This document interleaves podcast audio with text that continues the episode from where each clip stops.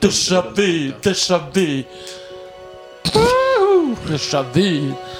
Hur ska det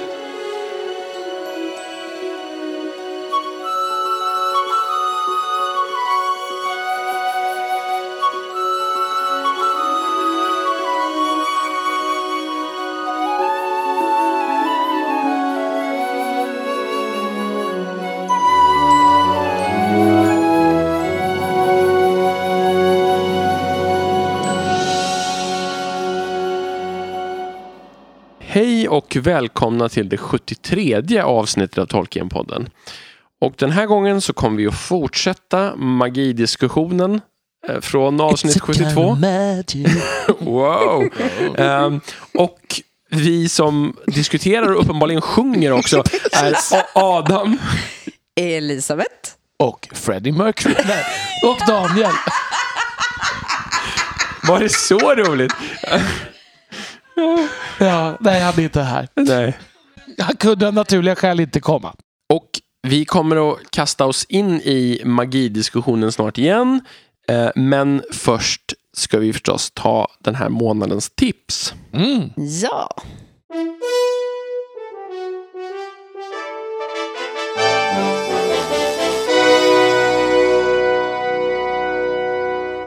Förra gången så tog jag upp någonting som var väldigt aktuellt skulle jag säga. Mm.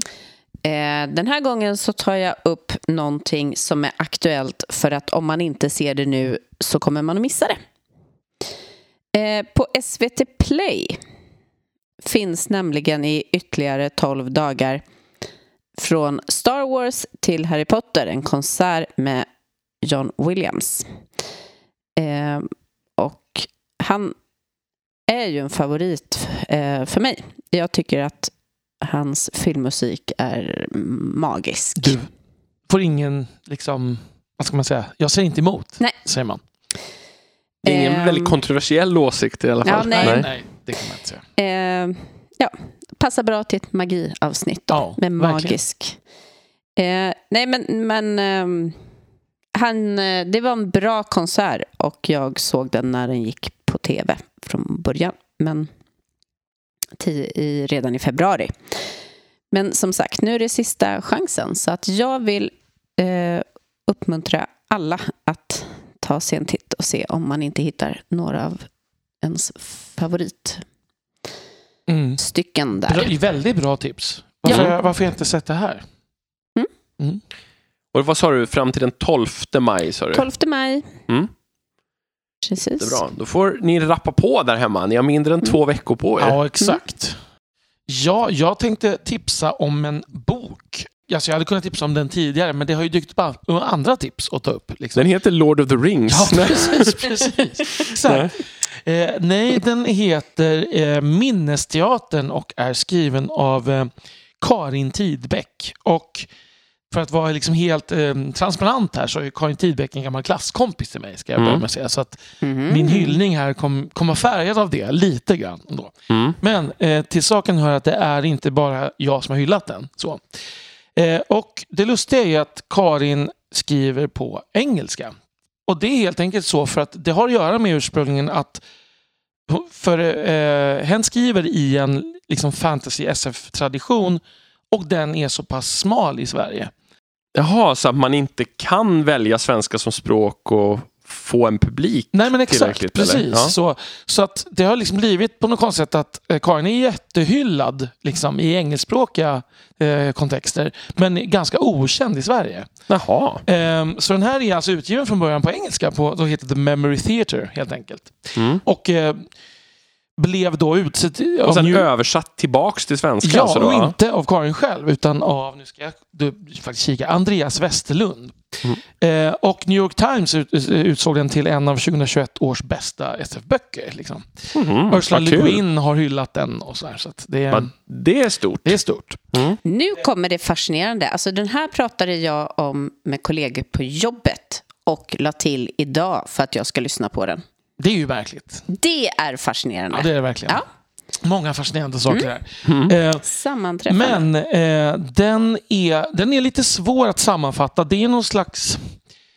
fantasy, science fiction, saga. Men det finns också någon slags lite så här surrealistiska eller ganska tydligt surrealistiska inslag. Det, det börjar liksom att man är i något slags som känns som något slags paradis som heter Trädgården.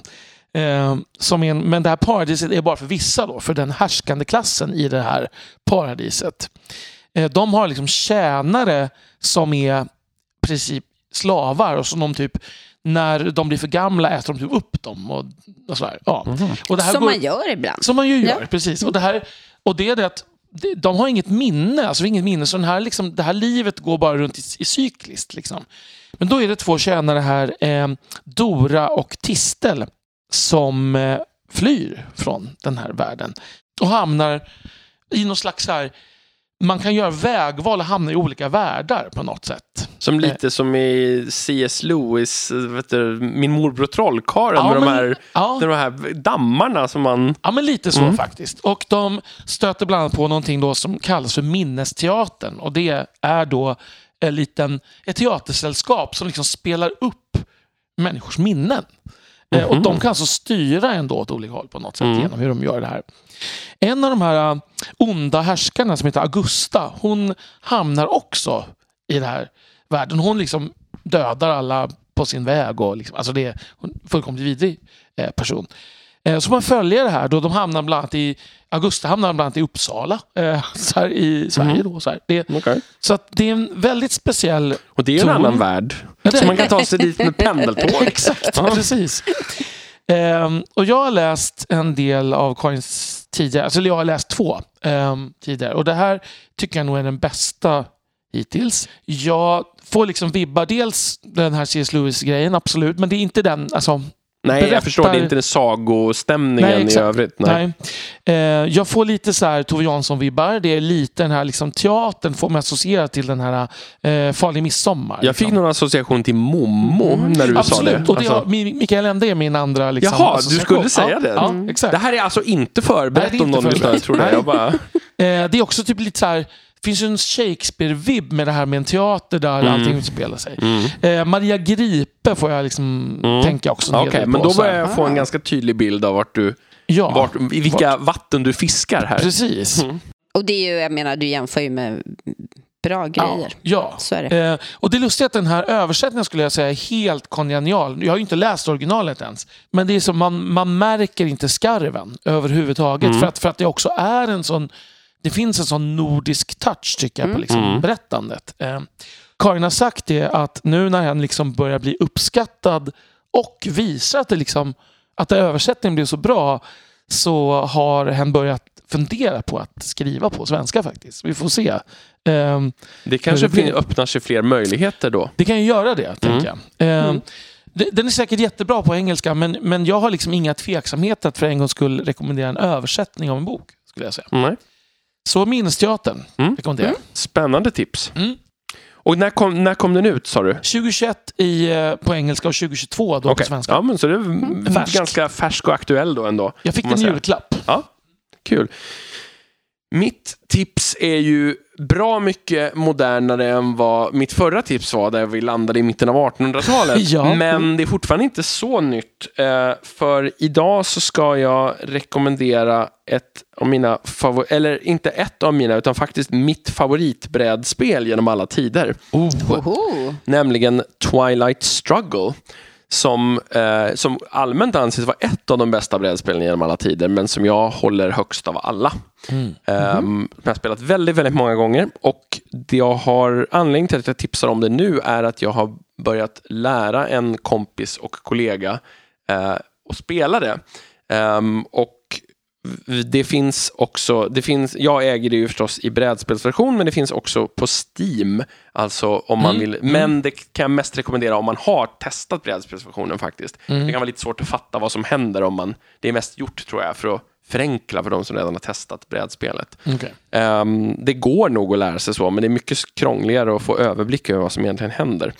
Uh, det här spelet alltså är ett kalla kriget-spel för två personer. Där den ena spelar USA och den andra spelar Sovjetunionen. Och man, det, det, i och med att det heter då Twilight Struggle så är det då liksom någon sorts skymningsstrid i kalla kriget här där man dels sätter in politiskt inflytande i andra länder, kuppar deras regeringar och eh, på något sätt tar sig igenom kalla krigets historia. Det är ett kortdrivet spel där alla kort är historiska händelser eller, företeelser av olika Mm. slag. Mm. Och en viktig aspekt är att man liksom spelar man får en blandad hand, så oavsett om man är USA eller Sovjet så får man både sina egna och den andra personens kort. Mm. Så att man, när man har sina egna kort kan man välja att spela dem för en sorts poäng eller för, för den händelse som står på kortet, som är bra för en själv då. Men om man måste spela motståndarens kort, vilket man blir tvungen till ofta, då spelar man dem för de här poängen på kortet, men händelsen sker ändå. Och då gäller det att planera runt den här saken som då blir negativ för en själv. Mm. Eh, och det är ett spel, skulle jag skulle säga, där turfaktorn är förhållandevis liten. Det, eh, det finns en del tärningsslag och sådär, men, men de är inte så centrala. Och det blir, oav, alltså det blir olika varje gång, Mm. trots att man har spelat det, jag, jag har säkert spelat det över 50 gånger. Och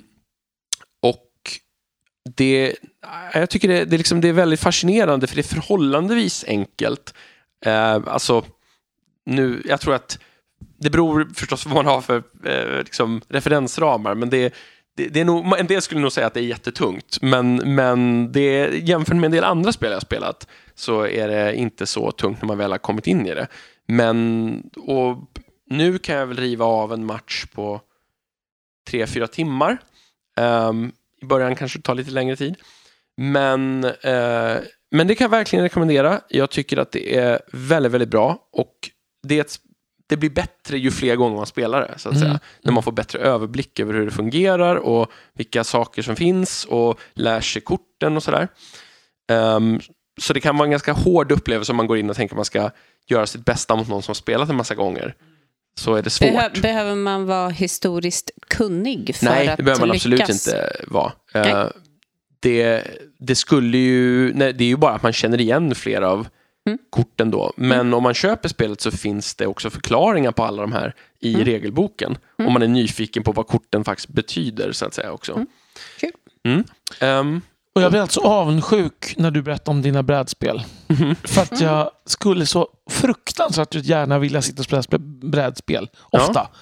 men sen men har jag, så får, lite jag får lära dig det här någon gång. Ja, Vi får ja. på något lov. För det är så eh, svåröverblickbart är inte det här nej, faktiskt. nej det, skulle vore gå- jättekul. Mm. Mm. Eh, men ehm, jag ska också säga att det är, jag ska ge det cred till vilka som har gjort det. Det är utvecklat från början av Ananda Gupta och Jason Matthews. Och det ehm, eh, utges av GMT Games som kanske är min favoritbrädspelsutgivare. Om man nu har en sån. Ja. För det är flera spel. Jag äger Ja, kanske alltså, fy, fyra, fem spel. topp tre skulle jag säga. Ja. Men det är flera av mina favoritspel som de har gett ut. Så de, de, liksom, de tilltalar nog min, eh, vad ska Mm. man säga, min mål, målgruppen jag ingår i eller något sånt där. Mm. Ja. Mm, mycket historiska spel och Mm. sådär också. Mm. Ja, så det är mitt tips. Twilight Struggle alltså. Kul.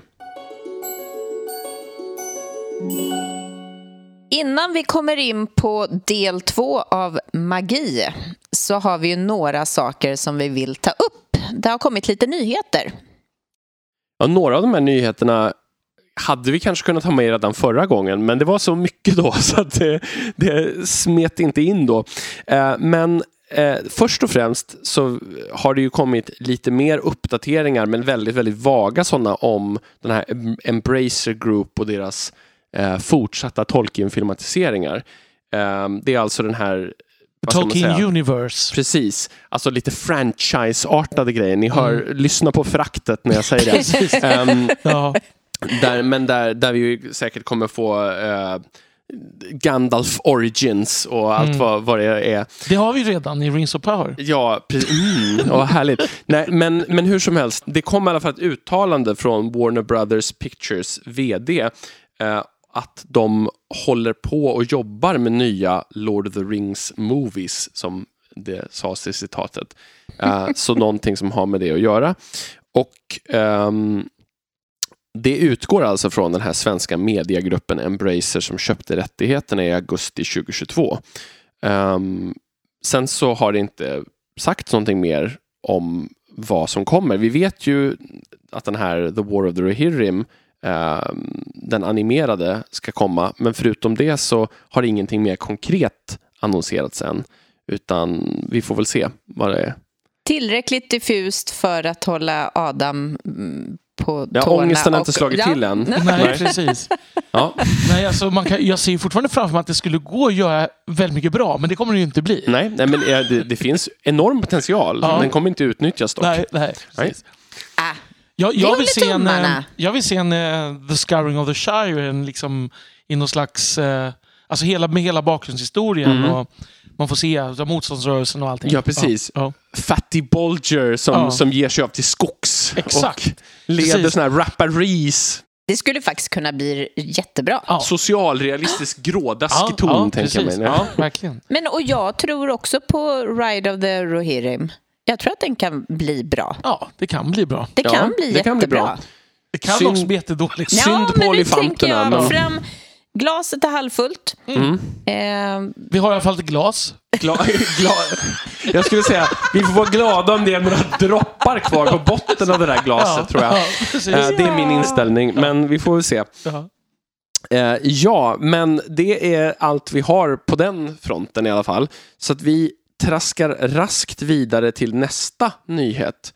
ja, det har ju faktiskt kommit ut en ny bok av J.R.R. Tolkien. Det gör ju det ganska ofta nu Ja, det, är, det är Mm. märkligt.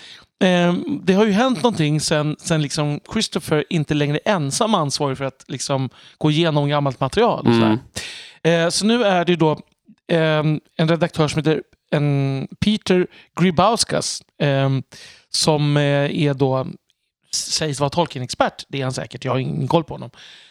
Han har då gått eh, igenom de här gamla texterna The Battle of Maldon och The Homecoming of Beorthnoth ehm, som Tolkien skrev och nu satt ihop de här i en volym tillsammans med lite essäer och sådär. Eh, och den här boken finns redan ute, men jag har inte ens bläddrat i den ska jag säga. Nej, Så att, nej, eh, inte jag heller. inte jag heller. Eh, däremot kanske vi bara ska påtala då att, att Beorthnoth är en historisk person. Mm, Och alltså slaget vid Moldon är en sammanstötning mellan vikingar inom citationstecken och anglosaxare eh, 991 i det som idag är Essex. Och Beorthnoth leder de anglosaxiska styrkorna och dör. Och sen finns det ett eh, 325 rader eh, diktverk om det här som Tolkien utgick ifrån. precis. Ja. Och, och det finns också en, eh, det här är lite intressant, det finns en eh, CD-skiva. Som, En CD-skiva? Ja, där man kan höra eh, John Ronald och Christopher läsa The Homecoming här. Eh, Oh. det kan ju bli Vad- intressant, vad bara det. coolt. Ja. Ja. Eh, så det här får man ju läsa någon gång. Det är bara att det finns ju andra böcker av Tolkien jag inte hunnit läsa än. Mm, Så att vi får se när jag hinner läsa den här. ja. Men det var inte nog med det, eller hur? Nej, eh, en sak till ska vi kasta in här och det är att ehm, Magic the Gathering som eh, några av er som lyssnar på den här podden säkert känner till. För er som inte vet vad det är så är det ett av de största eh, kortspelen genom alla tider. Utgivet av Wizards Efter poker. Ja. Men Wizards of the Coast, ja, det har Mm. funnits många år nu ehm, och är en institution i kortspelskretsar. Ehm, och, men de ger ju för första gången ut, eh, det är ju ett fantasy-temat kortspel. Elisabeth ser väldigt skeptisk ut här och oförstående. Men ett, f- Inte så skeptisk, lite, lite oförstående. eh, men, ett fantasy-temat kortspel där man liksom eh, tar rollen av en sorts magiker som kallas för planeswalkers och liksom kallar fram olika magiska saker och strider mot varandra kan man säga. Man Lite har, som Löjliga familjerna. man, man, man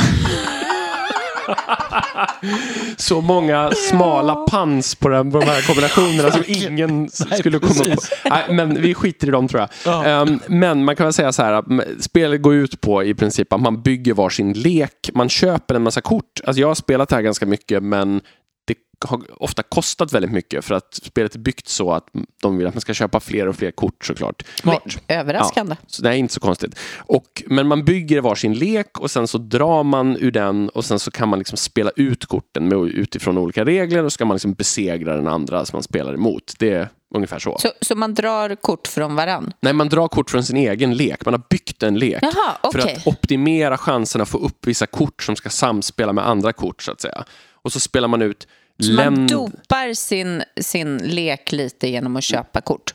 Ja, det så kan man säga. Alltså Ja. att, att om man får, råkar få bättre kort eller köper dem liksom andrahands... Det finns folk som alltså betalar hundratals kronor för ett speciellt kort för att Mhm. det kortet passar i den här leken och sådär. Nu ska vi inte gå in på eh, hela Magic the. Gathering, men de, eh, man spelar mot varandra på det sättet. Man liksom konstruerar sin egen lek kan man säga i alla fall. Det är en stor del av det. För att få upp vissa, för att få vissa kombinationer och så här. Så finns det massor med olika sätt att göra det här på. Och ändlösa kombinationer. Och ehm, de har, ska nu för första gången göra en Lord of the Rings utgåva. För de, har, de släpper olika såna temagrejer med olika världar inom deras eget universum. Ofta. Och nu så gör de en som är ehm, eh, Lord of the Rings för första gången. Och jag, om jag minns rätt så kommer det ut eh, i juni, om det stämmer, 23 juni ska det här supplementet släppas på lite svengelska. Ehm, och det ska, jag tror att det ska vara ett speciellt, det finns såna här kort som kallas för foils, som är så här glittriga kort som, Mm. som är ovanliga. Och det ska släppas ett foilkort som är den enda ringen, som en person får i ett paket. Det Så- låter lite som så här kallchokladfabriken, Ja, de det här gyllene biljetterna. Det är lite så. Och, Ja. och det, det kommer liksom vara, ha serie nummer ett.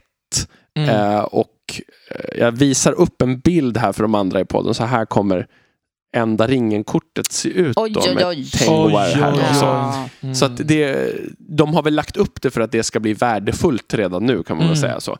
Ehm, det finns en del såna här gamla Magic the Gathering-kort som är otroligt ovanliga idag som går för, för otroliga summor redan. Jag tror inte riktigt det kommer bli på den nivån, men till exempel så finns det ett gammalt kort som heter Black Lotus som är väldigt ovanligt och de, de dyraste versionerna kostar ungefär 250 000 kronor att köpa. Mm. Rimligt ändå. Mm, för en för ett kort, spelskort. Ja. Ja. eh, det, är så här, klöverknäckt brukar ibland gå Ja, Ja. Nej, men, Jobbigt men det, är ju, det är ju så här med liksom samlare Jag och saker som är förstår precis. ovanliga och sådär. mm. Det, ja. Det här det kommer vara. väl inte riktigt kanske bli på den nivån eftersom det inte är så gammalt, men det kommer säkert att bli värt väldigt mycket eftersom Mm. det kommer vara det enda i sitt slag. Det var tanken. såklart. Men vi får se. Jag vet att det redan har börjat eh, bråkas lite om eh, utformningen på en del av det där. Mm, liksom, okej. Det som har Mm. försläppts. Men det, det tror jag vi lämnar därhän. Det tar vi en annan Mm. gång. Ja. ja, och med det så kastar vi oss in i magin då.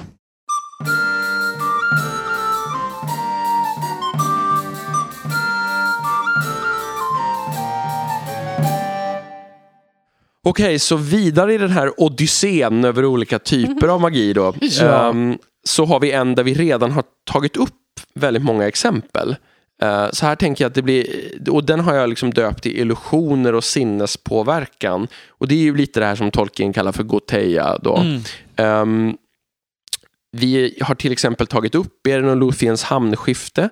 Ehm, hur de liksom lurar Mm. andra att de är de här skepnaderna.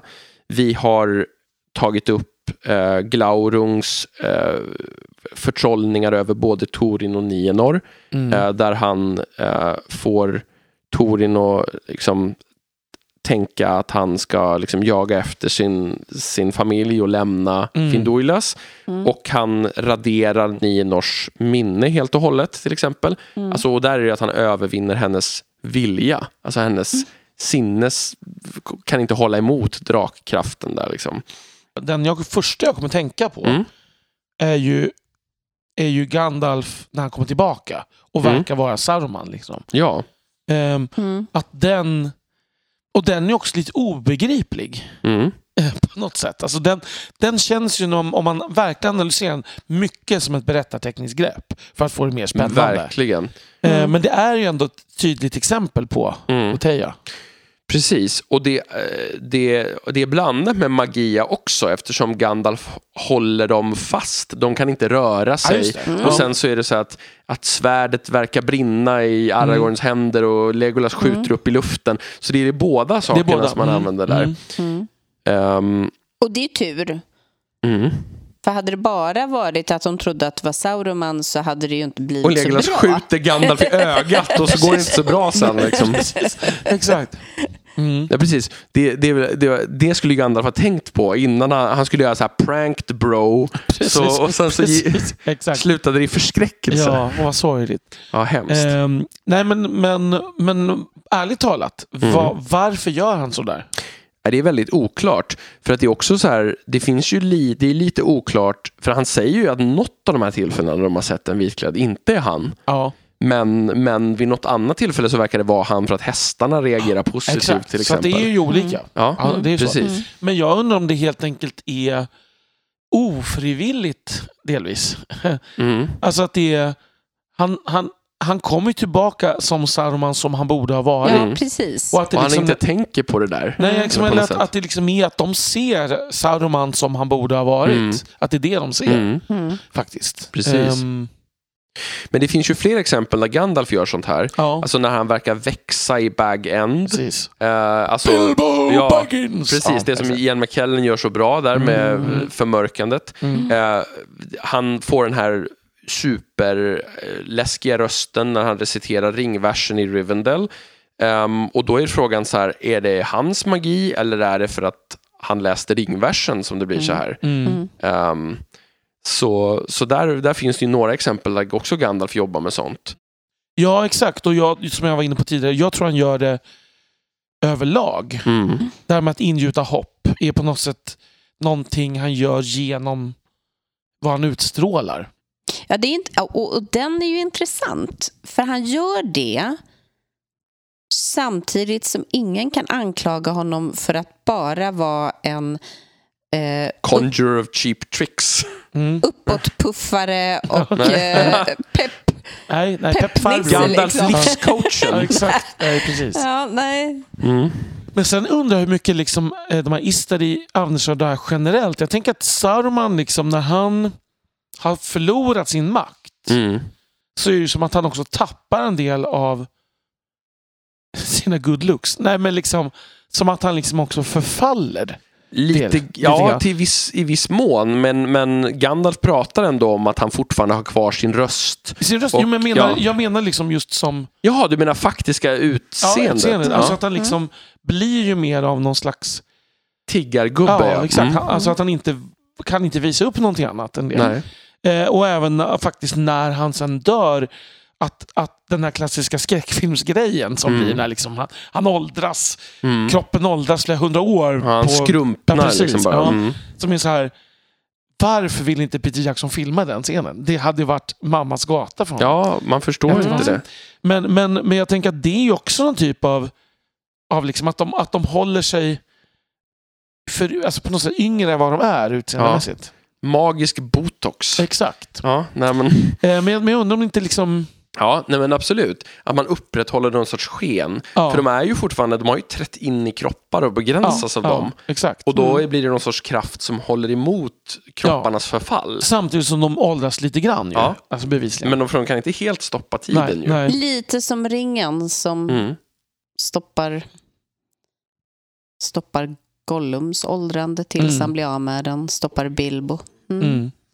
Mm. Mm. Två andra bra exempel på det här som vi bara ska ta upp innan vi är Mm. klara med det. Det Mm. är ju till exempel, en av de kändaste är ju Finrod som klär ut sig och Beren och de andra alverna till orker. Just det. Och Just det. ehm, Mm. det slutar med den här sångduellen, men den, det kommer upp under ett annat segment. Jag förstår. Det är Men- sångmagi där. Precis, Mm. men, men själva faktumet att de liksom klädda i någon sorts orkhamn och kan att det tar ett tag innan Sauron avslöjar dem till och med.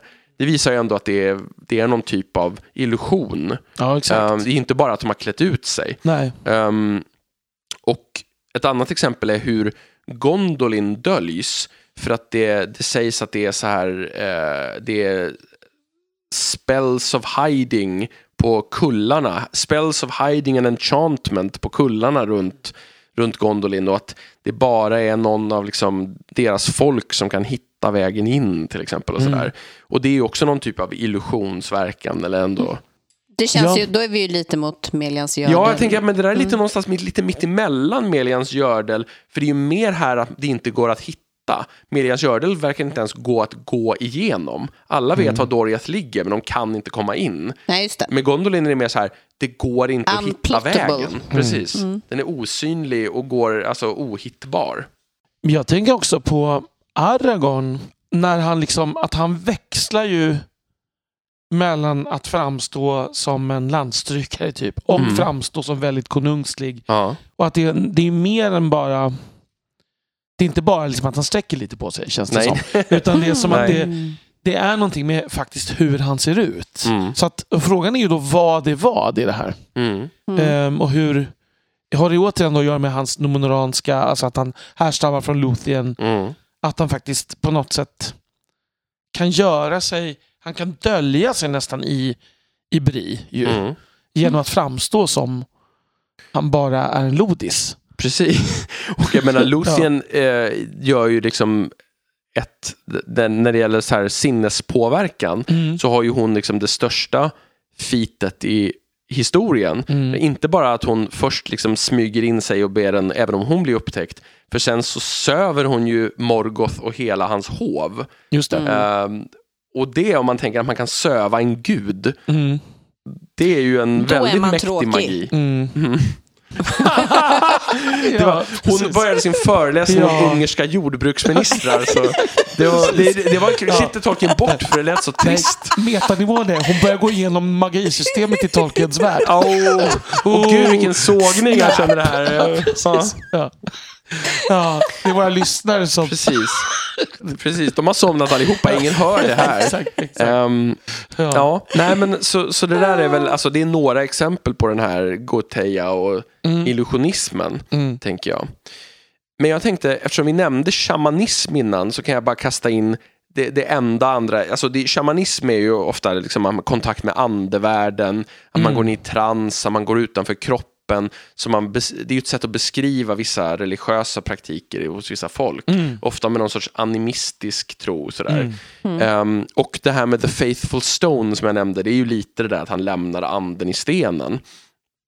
Men det finns, jag läste en artikel där någon hävdade att det fanns spår av animism och shamanism även, alltså framförallt det här med shamanism menar jag, eh, med andevärlden och gå utanför världen och komma tillbaka till den mäktigare i hur Gandalf beskriver sin strid mot Balrogen och sin död och sitt återvändande.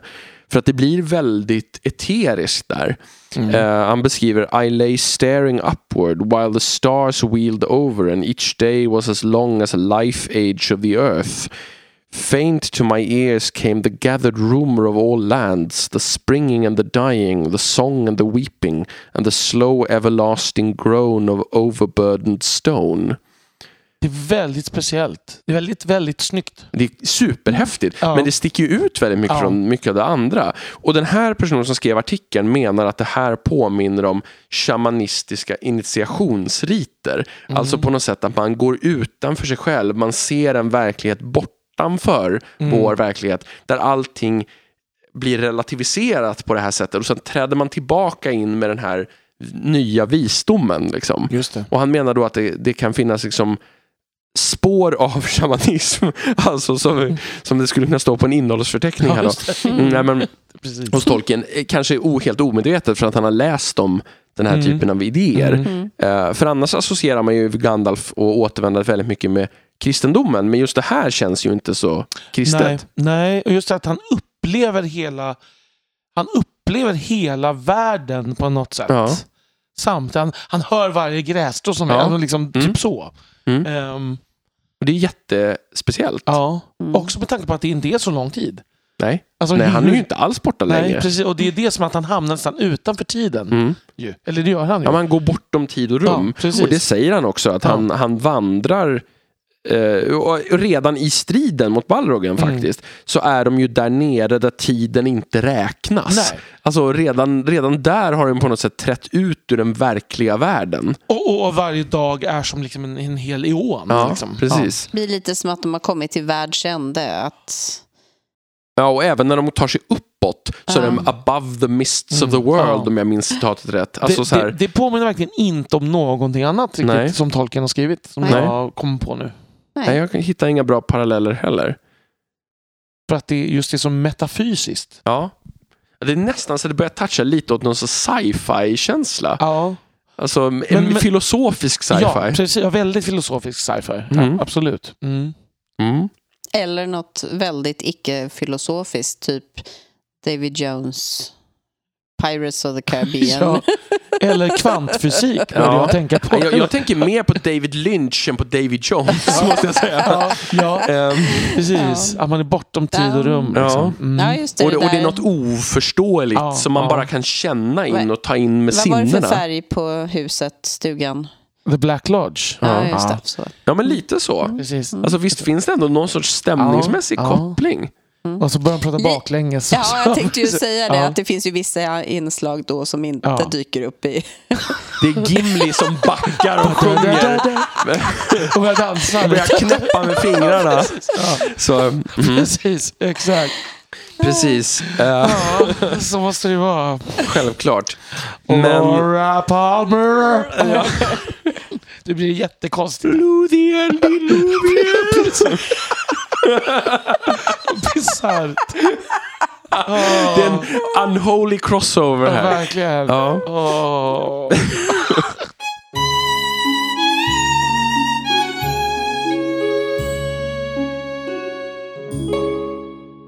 Och eftersom vi ändå var inne på Gandalf här i det tidigare segmentet så har jag, alltså det är så mycket av magin som är skildrad som ändå kretsar kring honom. Så jag har verkligen. liksom gjort ett eget avsnitt om honom. Eh, och det är ju, han har ju dykt upp några gånger redan i avsnittet om man säger så.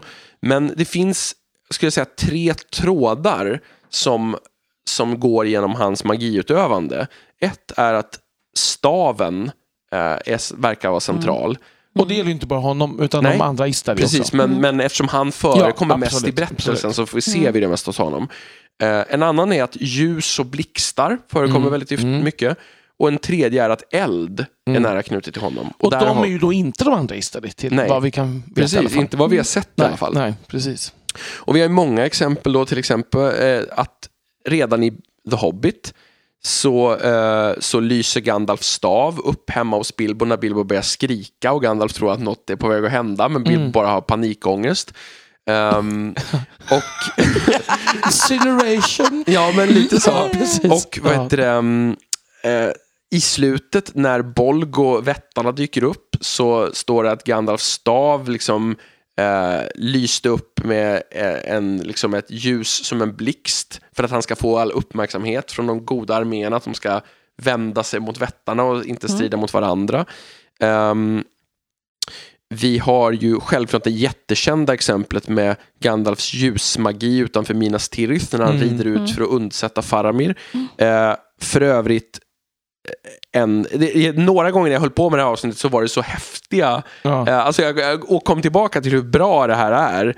Ehm, Han kunde skriva karln. ja, ja, det kan man säga. Ja. Ehm, så, så det, det var det var at that moment he caught a flash of white and silver coming from the north like a small star down on the dusky fields. It moved with the speed of an arrow and grew as it came, converging swiftly with the flight of the four men towards the gate.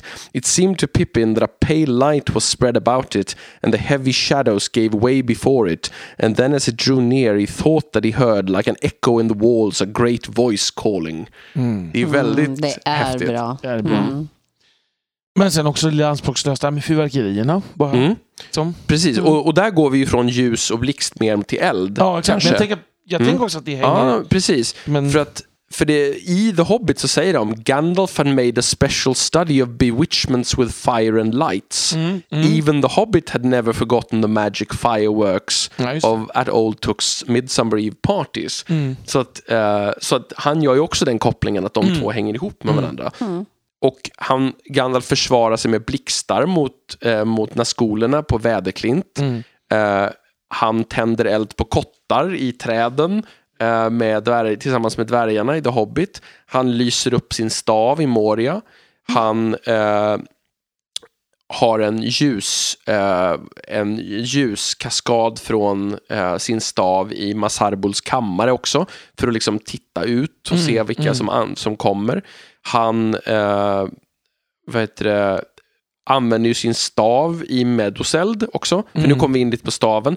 Och Grima är jättearg för att de inte har tagit staven. Och det kommer som en ljusblixt eh, också. Och det är Mm. som att den har liksom kluvit taket, står det. Ehm, Och att, att staven är inte bara ett medel utan faktiskt är en, en magisk pryl eh, blir väl ganska tydligt eftersom han bryter Saurumans stav. ja, men Gandalf bryter också sin egen stav på Kassadoms bro. Den bryts när han knäcker His staff was broken on the stone, sjunger Bilbo, eller Frodo. Och det är också så att eh, staven, the staff broke asunder and fell from his hand när han knäcker bron. Men du har helt rätt att när han tar Sarumans stav, knäcker den, så tar han ju över Sarumans position. Och då kan man ju diskutera om det är symboliskt Mm. eller om det faktiskt är... För det här finns inte bara bland trollkarlarna. När Denethor avsäger sig styret över Minas Tirith bryter han sin rikshovmästarstav mot knät. Mm. Och Brandir har också en sorts hövdingastav i berättelsen om Torin Torambar som han bryter när han blir förbannad på att folket inte lyssnar på honom Ja, längre. Så att det här används ju som någon sorts... Mm. ehm, Och då är ju frågan, bryter Gandalf Saurumans stav liksom rent fysiskt eller? Ja, eh, det, det han säger Saruman your staff is broken.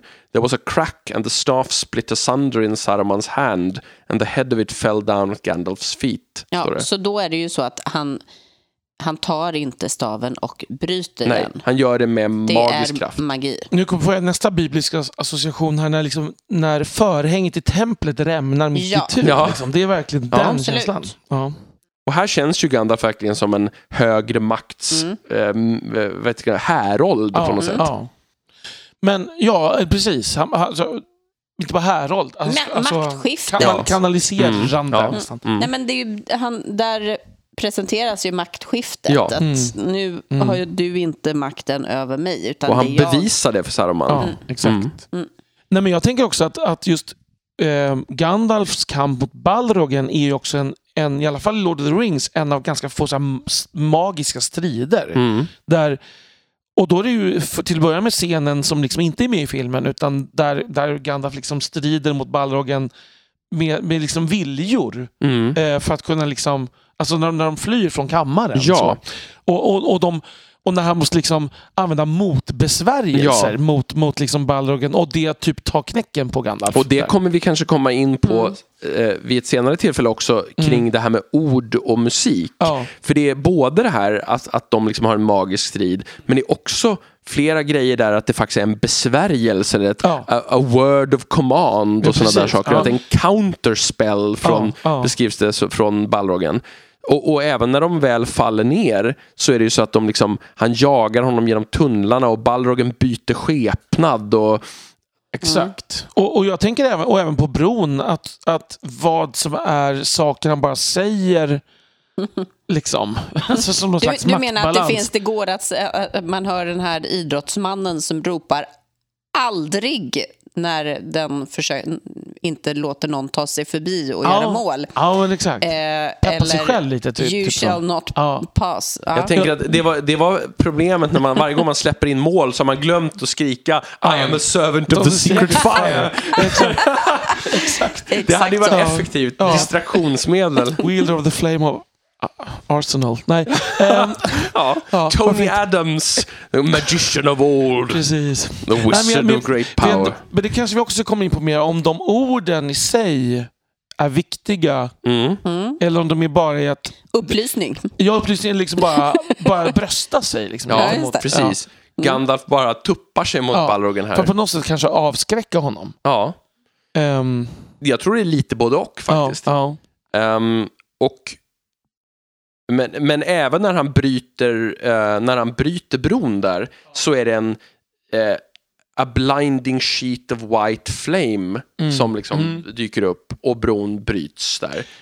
Det kanske också är på något sätt för att på, no, på, alltså få kanalisera tillbaka styrka eftersom man är helt Mm. slut. Mm. Nästan som att det blir... Han behöver en, tap into en secret reservoir. ja, men liksom lite på det sättet nästan känns det ju som Mm. att han genom att han får den här, alltså är lågan börjar tändas igen på något Ja. sätt. Att det är the flame imperishable Ja, som han på ja. något sätt, som, som är ett centralt begrepp i Silmarillion. Ja, som man på något sätt knyter an till. Ehm, men, men det känns ju ändå som att i, i väldigt många av de här så, så är det samma teman med Gandalf. Det är Mm. ljus, blixt, eld och stav som återkommer gång på gång i olika sammanhang.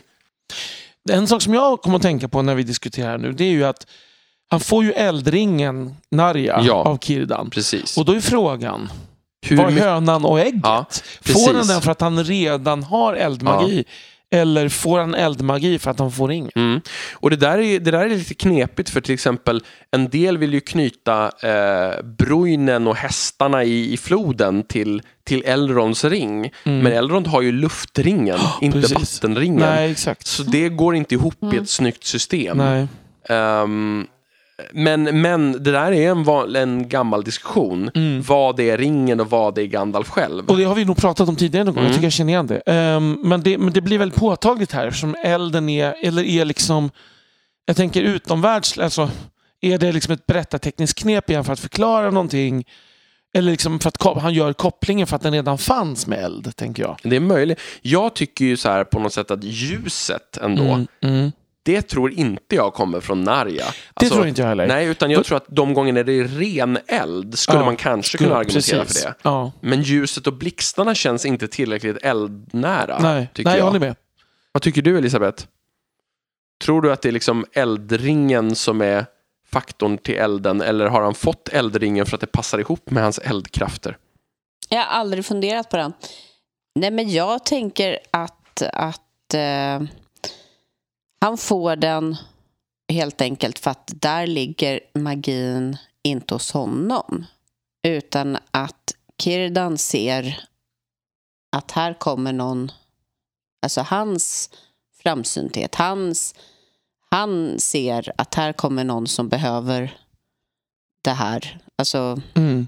Men får han då eldkrafterna då? Eller ser han liksom lågan i honom på något Mm. sätt? Och att den här på något sätt blir... För det verkar som att staven är ett kanaliserande verktyg. Ja. Kan ringen också vara ett kanaliserande verktyg? Mm. Ja, nej, men jag tror att han får någonting av den. Mm. Eh, det tror jag. Eh, om det ligger någonting i botten hos honom själv innan, det får man ju nästan utgå från. Men, men jag tror att, att han får ju ringen för att han ser att han behöver ringen för sitt uppdrag. Nu har jag landat i, i att eh, han nog eh, får den sidan mestadels från ringen. Själva eldmagin alltså? Ja. Mm. Jag tror det. Elden som uttryck av Ja. hans inre magi. Ja, liksom. precis. Men det är väl ett bra sätt att, att uttrycka det på.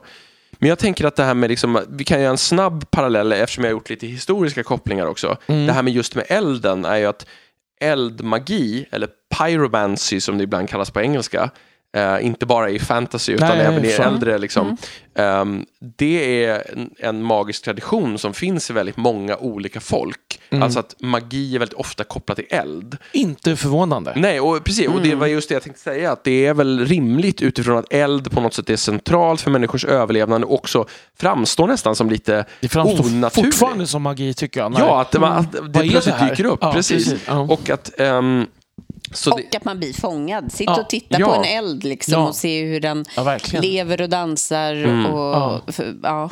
så, så i många kulturer och traditioner så har man tänkt att, att liksom, både kanske präster och magiker har haft kontroll över elden. Mm. Att, liksom, att kunna skapa eld, att kunna kontrollera eld och att kanske kunna läsa i elden också. Så här. Det är olika sådana eh, krafter som, som eh, ofta är associerade med magi. Och det om, man tänker, om vi tänker ett metaperspektiv här, varför elden så ofta kommer tillbaka i fantasy, magi, Mm, så är det nog på grund av att man har en lite omedveten sån bild Det från någon sorts kulturellt urdjup. Ja, en, en urmim. Liksom. Alltså, Precis. på något sätt. Alltså, Ja. det, jo, men det finns ju, jag tänker den här lågan som, var inte or- oraklet där, där Mm. lågan brinner och, det, och även olympiska elden. Precis, festalerna som, som Ja, vaktar precis. lågan Ja. som aldrig får sluta Precis. brinna. Ja. Alltså. Mm. Mm. Mm.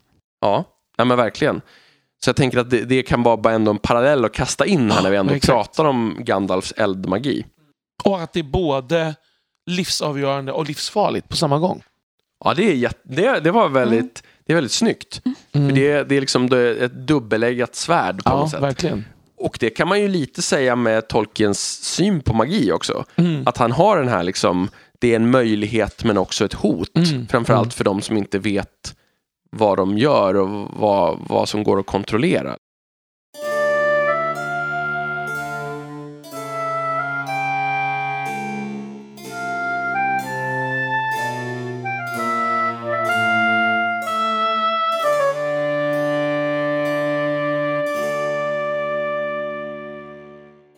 Många av de segment som finns kvar nu har gemensamma nämnare i att de har någonting med ord eller ljud att göra, kan man säga.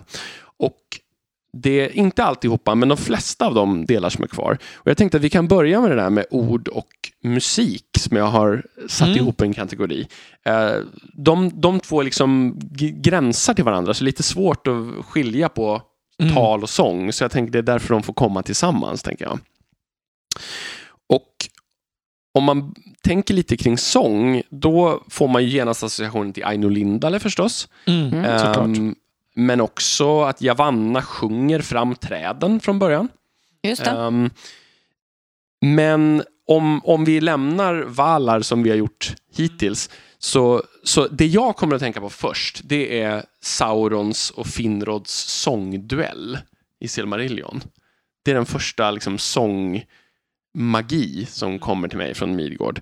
Och det, det är en jättelång, där, det är ett av väldigt få ställen i Silmarillion där det faktiskt kommer in vers. Just det. Ehm, och vad heter det? Men, och det, det, det bygger ju helt enkelt på att eh, Finrod sjunger, sjunger har, har, liksom, har ju dolt dem som orker. Och Sauron sjunger en sång som liksom ska avslöja dem. Och sen så börjar de duellera och så slutar det då med att eh, det slutar med att Sauron vinner den här sångduellen. Eh, och då så sista raderna är The captives sad in Angband mourn, thunder rumbles, the fires burn and Finrod fell before the throne. Så eh, efter att Sauron har liksom varit bättre på luftgitarr här. Ja, Ehm, Man undrar hur det här lät. Det ja, har varit jättespännande. det är intressant ändå. Ja. Ja, men, och, och sen så blir man ju också så här lite, det här är någonting som han gör en gång och sen gör han inte om det.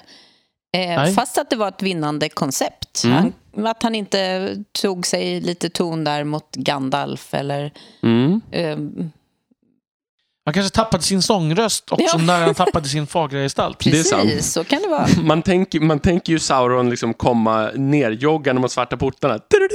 Ja, precis.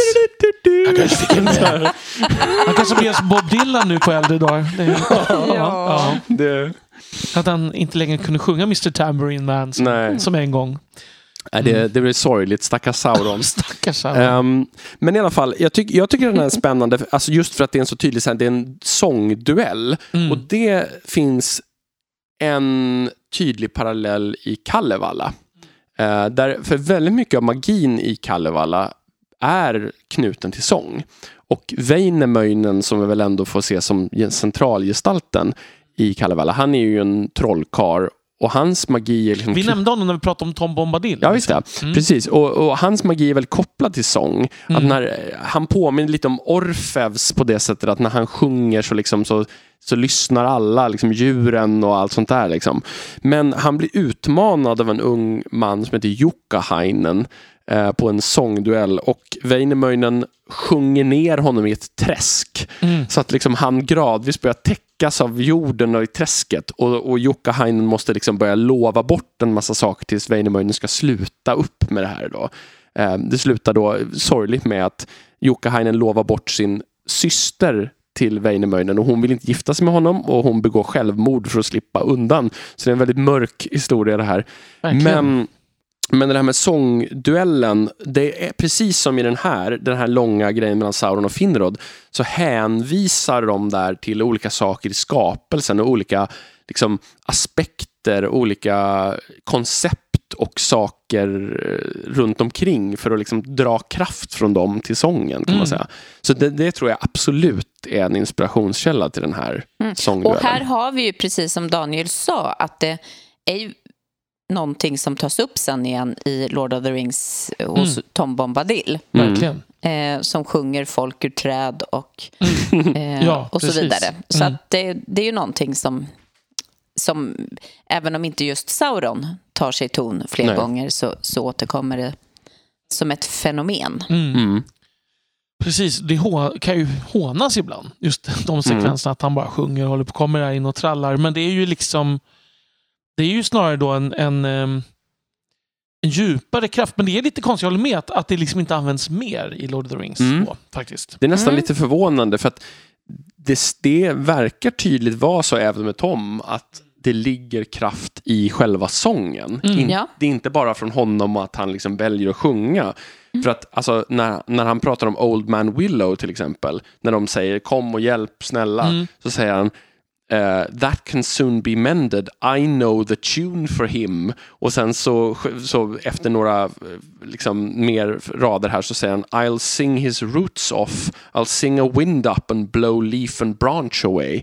Så att liksom, det är så tydligt att han, han ska sjunga fram de här krafterna, han ska sjunga bort makten ur trädet. Nu kommer jag ju alltså nu kommer jag ut på väldigt hal is och tunn is och Okej. djupt vatten Mm. samtidigt här. Mm. Eh, och prata om någonting som jag inte kan tillräckligt mycket om. Men jag kommer göra det Så ändå. det är en tunn is över ett djupt vatten Ja, alltså? Mm. precis. Eh, det finns ju ändå en koppling, tänker jag, lite till så här samisk jojk. Fast inte Mm. i det att man bekämpar någonting, men att man I know his tune låter Mm. ju väldigt mycket som jojk i det att man jojkar ju något. Mm. Man jojkar ju inte om något, vad jag förstår. Utan att man, man liksom själva företeelsen tar sig formen av en jojk. Mm. Och man kan ju liksom jojka sin bror till exempel. Såna här saker. Mm. Det låter ju lite som det, den aspekten. Liksom. Och jag tänker alltså, ja, apropå det vi har pratat om tidigare, både lite i förra avsnittet och i tidigare det här Mm. avsnittet om shamanism, så finns det ju liksom den här animistiska idén om att det finns själar i allt. Ja, men precis. Den knyter ju an till Mm. det här på något Mm. sätt. Att om man kan sjunga naturens melodi och man och, och det kommer vi komma till senare i det här avsnittet med namnen på olika saker också, sådana där saker. Att Ja, det exakt. finns en kraft i det. Mm. Mm. Så att det, jag tycker absolut att det, det borde finnas en sån parallell. Mm. Mm. Och jag Mm. menar det samiska och det finska har ju definitivt korsbefruktat varandra. Mm. Men Tom sjunger vid fler tillfällen. Eh, som inte bara nonsensord utan sånt som faktiskt verkar spela roll. Alltså att han, ehm, han sjunger, man kan säga så att när han kommer, kommer eh, dyker upp för första gången och sjunger nonsens i skogen där så, så är det som att liksom vinden stannar till och att löven hänger tysta och lyssnar och Frodo och Sam liksom också bara fryser där de står. Eh, så att det är som att det är en kraft i sången. Ehm, och, och samma sak när han pratar med dem i, i huset så är det som att de sitter trollbundna och vinden försvinner och det är som att eh, tid, de har inte koll riktigt på hur tiden går och liksom Mm. Eh, och plötsligt så är liksom himlen fylld av stjärnor och, och de, de vet inte om de har missat en måltid eller flera och sådär. Och, och där är det ju tal, men det är just det här att det finns någon sorts över... Ja, fast, fast grejen med honom är ju att det är en flytande gräns Mm. mellan vad som är sång och tal Mm. eftersom i princip allt han säger rimmar. Ja. Liksom. Eller, har, eller inte rimmar, men har ett versmått. Mm. Ehm, så är det nog så att det glider in och ut i varandra, Mm. sången och talet där. Tänker Mm. jag. Så att det känns inte alls konstigt. Och, och jag menar detsamma när han knäcker upp, eh, vad heter det, kumlet Ja. så, Mm. så säger han också att han ber sakerna som han tar ut ligga där. Free to all finders, birds, beasts, elves or men and all kindly creatures. Så det allittererar ju där. Och sen står det For so the spell of the mound should be broken and scattered. Ja. Så det känns som att det också här finns ett mönster. Men än viktigare är det ändå det här faktumet att han dyker upp där beror ju på att han har lärt hobbitarna ett specifikt rim som kallar på honom. Mm. Och det verkar ju finnas en kraft i att just säga de orden. Det Ja, går ju inte att bara ropa Tom Bombadil, Tom kom och kommer. hjälp Nej, oss. precis. Utan Mm. det ska rimma och det ska vara just de orden. Så det är ju knut, bu, kraften är bunden i sången eller rimmet. Ja, men så är det. Ja, Mm. precis. Mm. Men då är frågan, varför just de här figurerna? Och varför inte andra? Varför kommer inte sången mer? Men känns inte det faktiskt just lite o... obesvarat, tycker jag? Mm. För det hade ju varit naturligt att alverna hade använt sig av det mer. Eh, det, och det gör de ju delvis. Alltså sång finns ju i deras vardag. Eh, och sen så kanske inte det så utstuderat trycker på deras krafter. Nej, precis. Ehm, Men även dvärgarna tar sig ton och eh, jag vet inte om det... Det känns som att det här med, med magi och vad som är en del av deras väsen Mm. eh, som vi pratar en hel del om i förra, eh, förra avsnittet att där är det kanske lite ologiskt att det inte plockas upp Mm, mer mm. egentligen. Ja, för att, precis. Och, och det är väl även där att det finns lite av den här flytande gränsen Mm. ändå, tänker jag. Men, men det är ju nästan så här att jag tycker att om det bara hade varit Tom hade det nästan varit rimligare. Mm. Ja, Än, än att det typ också är Sauron och Finrod. I, ja, men det, ja ja, hade det bara precis. varit Tom Bombadil. nej, då hade det varit helt rimligt. För, för men, så känns för han känns ju väldigt som att han symboliserar det här. Mm. Liksom. Mm. men nu har vi inte bara plockat in honom utan nu har vi plockat in Sauron som är en viss typ av eh, varelse Mm. och vi har plockat in Finrod som är ytterligare Ja, exakt. Eh, och, och där kanske minst rimliga då är Finrod, för då borde det bli många, många fler. Ja. Och från Finrod så är ju inte steget så långt över till Luthien. Och hennes insats är ju ganska starkt knuten till sång. Mm. Alltså att först så liksom så hennes röst söver Karcharov vid porten och sen söver hon ju med sin sång Morgoth och hela hans hov. Um, och senare så bevekar hon ju till och med Mandos med sin sång. Mm. Och, och här säger Tolkien själv till och med att det är en omvänd Orfeus berättelse. Ja, där. För jag tänker att båda de här två så finns det det här det att kliva in i dödsriket fast det är på två olika sätt. Alltså först är det ondskans dödsrike och sen är det döden mer konkret. Men, men där är det ju att hennes sång är så alltså, överjordisk så att den har de här krafterna. Och där kom vi in lite på det där vi pratade om med liksom, var går gränsen mellan förhöjd konst och magi? Mm. Alltså vad är det? Det är så vackert så nå- någonting trollbinds. Det är ju magiskt, men vad är då definitionen av magi? Det känns ju dessutom då, så inte nog med att det är lite inkonsekvent vem som kan, Mm. så känns det också som att det är helt olika fenomen. Ja, och situationer och sådär. Ja. för Ja. jag tänker att det är inte... Det, alltså, Toms sång då som är kopplad till specifika saker på något sätt. Mm. Ehm, och sen den här uh, duellen som känns som någonting helt annat. Och sen då Mm. hennes, det här mer klass... Det är ju mer som en, ja men som sagt, Orfeus eller en sagotradition. Liksom att, att man somnar eller man bevekar någon med... Alltså det känns som att det är olika... Mm. Det hänger, alltså skulle någon försöka få in det här i ett magisystem så skulle de få Nej. kämpa. Och där skulle ju verkligen, för där skulle jag ändå säga att Tom Bombadil, han är ju, han är ju så magisk i sig själv att han inte ens påverkas av ringen. Alltså Ja. han är ju Mm. så bortanför. Så att han kan påverka vad som helst i alla sammanhang, det är egentligen kanske inte ma- magi i sig Nej, heller då. exakt. Nej, ja, precis. Eh, Medan det i så fall är fullständigt obegriplig magi med de andra. Ja, för att med Luthien känns det ju som att det, det är ju en rest av en, liksom en äldre berättelse. Alltså den här sago, Ja, sagotemat som man hade från början. Liksom. Mm.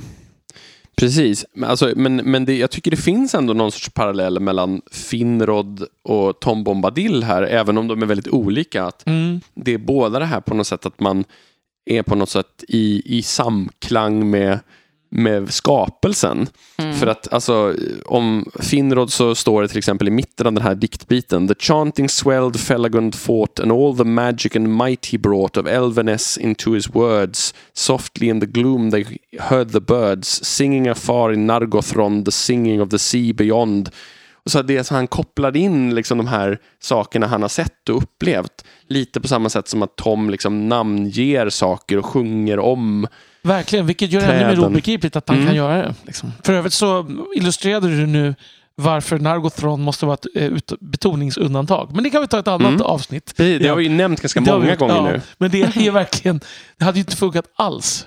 Nej, Singing Afar in Nargothrond Ja, blir nej, jättekonstigt. Precis. Det var en parentes. Mm. Eh, Men, men det här är faktiskt ett mindre känt exempel än det Mm, vi har pratat mm. om förut, så det Ja. var lite kul. Ehm, för en smal skara. Ja, Ehm, jag tycker att det är väldigt roligt. ja, Ja. precis. Ehm, men, så att, men, men om vi, så de där tre är väl kanske de liksom kändaste exemplen på sång. Men ehm, redan om Melian, alltså Luthiens mamma, så sägs det att She dwelt in the gardens of Lorien and among all his people there were none more beautiful than Melian, nor more wise, nor more skilled in songs of enchantment. Mm. Och här är det ju Lorien som i Irmo, alltså den här sömnvalan, inte inte eh, Nej, alltså ska vi påtala. Så att, men, men hon är ju liksom skilled in songs of enchantment redan där, så det, man förstår ju var Luthien har lärt sig det. Mm. Och då, det är ju mer logiskt då än Finrod. Mm. Ja, det är väldigt För, för oklart. jag tycker han, han är lite Svarte Petter i det här. Liksom. Att han, Ja, ja. ja. men han, han Mm. okej, Galadriel. Mm. Eh, ska vi plocka in hela, hela den familjen? Mm. Eller vad? Nej, det är lite oklart för att man tänker, det är ju det är dessutom så att den som är allra mest, alltså det finns ju två personer som är mer kopplade till sång. Ma Maglor bland Noldor och Dairon som ju liksom hänger med Luthien Mm. innan Beren kommer och stör.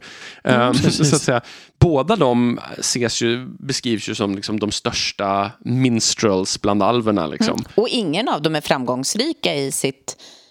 Nej. Alltså de gör ju ingen sån här... eh, De blir ingen vinnare av någon Eurovision här inte. Nej. Nej, nej. Nej, precis. Dairon känns som så här att han släppte en demo som, som liksom hipster-personerna bara, ah, men det släpptes bara 27 stycken. Ja, precis. han var, ja, precis. Han var år- lovande ung År stjärnskott. 380 Ja, i första precis, åldern. Liksom, så här. Alltså, Du har säkert inte hört den. Legendarisk spelning på... Ja, precis. Precis. Ja. Den heter Wandering towards the East. Nej, så här, nej, Ja. eller något. Ehm, Men, men, men jag tänker att det finns ju fler gränsfall man åtminstone skulle kunna... Alltså jag tänker att, som du var inne på Elisabeth, med alvernas sång i stort har ju någon touch av det magiska helt Mm. klart. Och jag tänker ju också att det finns en touch av det när Sam sjunger ju i eh, tornet där vid, vid Kirith Ungol. mm. Det, det är ju inte så att det är magi, men det är ju som att det är någonting... Det känns som att det är någonting förhöjt även i det, Mm. i det tillfället. Så. Mm. Ehm, och, och, och sen så är det ju all denna, all denna sång, alltså allting, det är ju så mycket sång i, Mm. i berättelserna. Precis. Som känns som att de liksom har ändå kopplas ihop med saker och ting. Precis, och några gånger så är det ju som att det får en liten övernaturlig grej. Som efter att Frodo har blivit sårad på Weathertop Mm. så sjunger Aragorn över Morguldolkens fäste och sen mumlar han någonting mystiskt och ohörbart medan han jobbar med Athelas för att liksom Just det. hindra. Mm. Så no, han, han sjunger över dolken. Ja. Det är ju uppenbart magiskt Ja, det det i sin framtoning i Mm. alla fall. Mm. Ehm, för det har ju ingenting med läkekonst att göra. Nej, Liksom. nej. Så att det finns ju jättemycket sådär. Men, men, men jag tycker att det är, som ni båda har påtalat så tänker jag att det är, det, det är verkligen en flytande skala. Var, var är det bara fantastisk musik och Mm. var är det eh, förtrollning? Ja, exakt. Mm. Men det är ju lite som de här äpplena som jag, vi har pratat om. Mm. Alltså Gildors äpplen. Mm. Som är ju någon slags förhöjda äpplen. Mm. precis. Så, så kombinationen förhöjd musik Ja. och förhöjda äpplen. Ja, Tänk alltså. Precis. Och kan man göra förhöjd cider av förhöjda äpplen? Ja, precis. Ja. Ja. Ja. Jag tycker du ska börja sälja förhöjd cider. ska heta det. Precis. Också ganska smal publik för den. Verkligen, verkligen. Uh, Dairons förhöjda cider. Ehm, men i alla fall, eh, jag tänkte att det, det finns väldigt många sådana formuleringar. Till exempel så står det om Teleri, alltså ett av de här tre alvfolken. The Teleri learned much of Ulmo and for this reason their music has both sadness and enchantment. Och det är också så här, det där går att tolka magiskt men det går Mm. också att tolka bara konstnärligt. Mm. Att det är Verkligen. enchantment i det fallet. För Tolkien jobbar ofta med det ordet som att det är lite gränsland till Ja. magi. Men där är chant dessutom är, Mm. ingår i Mm, ordet. precis.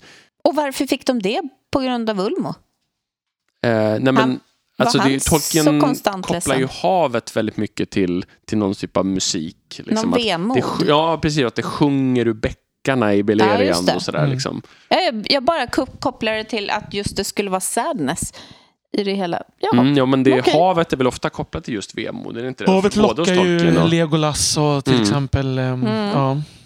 ja men precis lockar. Ja, men det lockar ju på någon sorts Någon längtan vemodigt, bort. ja, Mm. dubbelt sätt. Ja, liksom.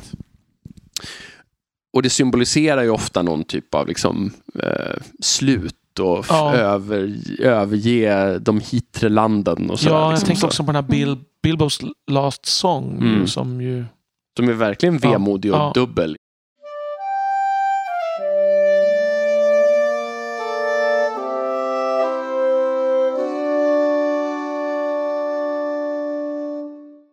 Men det är ju inte bara musik utan det är en massa ord och tal också. Mm. Som, Vilket ju känns mer traditionellt på något sätt. ja, Typ abrakadabra, simsalabim. precis. Hokus Och det, pokus. det kändaste exemplet här är antagligen Gandalf eh, som står utanför Dorins dörrar. Mm. För han säger ju en, ett gäng grejer som liksom verkligen låter som att det finns speciella ord. Verkligen. Som, för han säger till exempel I once knew every spell in all the tongues of elves or men or orcs that was ever used for such a purpose. I can still remember ten score of them without searching in my mind. Och så vidare och så vidare. Och sen så, så säger han, och så upprepar han ju ord i olika ordningar och varierar dem och sådär. Then he tried other spells one after another, speaking now faster and louder, now soft and slow. Then he spoke many single words of elvish speech. Så det är ju, Mm. där är väldigt tydligt att liksom, det har ju någonting med, alla- åtminstone dörren. Jo, det har det ju också. Ja. Det är bara Mm. att det var lite enklare än vad han hade Mm. tänkt sig. Mm. Och det här fortsätter ju sen inne i Moria. Absolut. Alltså, med när han- kampen med... Ja, han ska Balrogen. låsa dörren Mm. mot Balrogen. Han, I put a shutting spell on the door. Och sen Mm. säger han att, att eh, I know many but to do things of that kind rightly requires time and even then the door can be broken by strength. Jo, för det är något att han måste skynda sig uttala det här sista ordet Mm. för att få, en, få, få det på plats. liksom. Ja. ja. Han säger ehm, att han, I had to speak a word of command. Just det. för precis. att the counter spell nearly broke me. Mm. Så att här är det ju Mm, verkligen, mm. känns det som en annan typ av magi Mm. än den vi ofta ser. För här är det väldigt konkret och knuten i ord och det är som makter som strider mot varandra väldigt fysiskt. Och det är väl det närmaste, alltså om man nu ska prata om Sauron eh, och Finrod, att de sjöng Mm. här är en battle fast i ord istället då. Rap, helt enkelt. Mm. ja, ja. Mm. Mm. Ja. Precis. Så var det. Epic rap Rap battles in history. Mm. Gandalf and the Balrog. Mm. Precis. Ja. Men ja, för övrigt så tycker jag den där scenen, den, jag minns att det där gjorde så fruktansvärt starkt intryck på mig när jag läste den första Mm. gången när jag var liten. Jag tyckte det var så himla spännande. Mm. Eh, synd att det inte är med i filmen. Mm. Ja, precis. Jag tycker också att det är väldigt, för, för det där är som att man får en litet fönster in i någonting bortom. Mm. Mm. Mm. Det, på, blir inte det här lite första gången som man inser att Gandalf är övervinnlig? Alltså, det här te- Jo. testar honom Mm. ordentligt. Ehm, Ja, precis. och han blir påverkad. Mm. Och det är väl det som bygger upp Balrogen. Liksom, att Ja. Gandalf har, blivit, har verkat så oöverstiglig innan och sen plötsligt så är det så här, det här är liksom till gränsen av vad jag klarar av. Verkligen. Mm. Uh, och, Jo, men, och då inser man hur stor kraft det är på andra sidan. mm. Eh, och precis. Och, och det är liksom a word of command med stort C. Mm. är också liksom, det, Ja, ju, det känns som ett etablerat koncept. Med, precis. och, och Även det om används Tolkien igen. älskar ju för sig att sätta Ja. inledande versaler på saker och. Men det betyder att det är någonting speciellt. Mm. Det är inte bara... Men det uttrycket används igen när Gandalf ska tända eld, eller, eller inte igen, utan tidigare när Gandalf ska tända eld på eh, träet Just uppe det. på Karadras. Mm. Han säger with a word of command, nauran edraith amen. Mm. Eh, Så han befaller ju träet att börja Precis. brinna. Men, men det är också uttrycket word of command Mm. återkommer där också.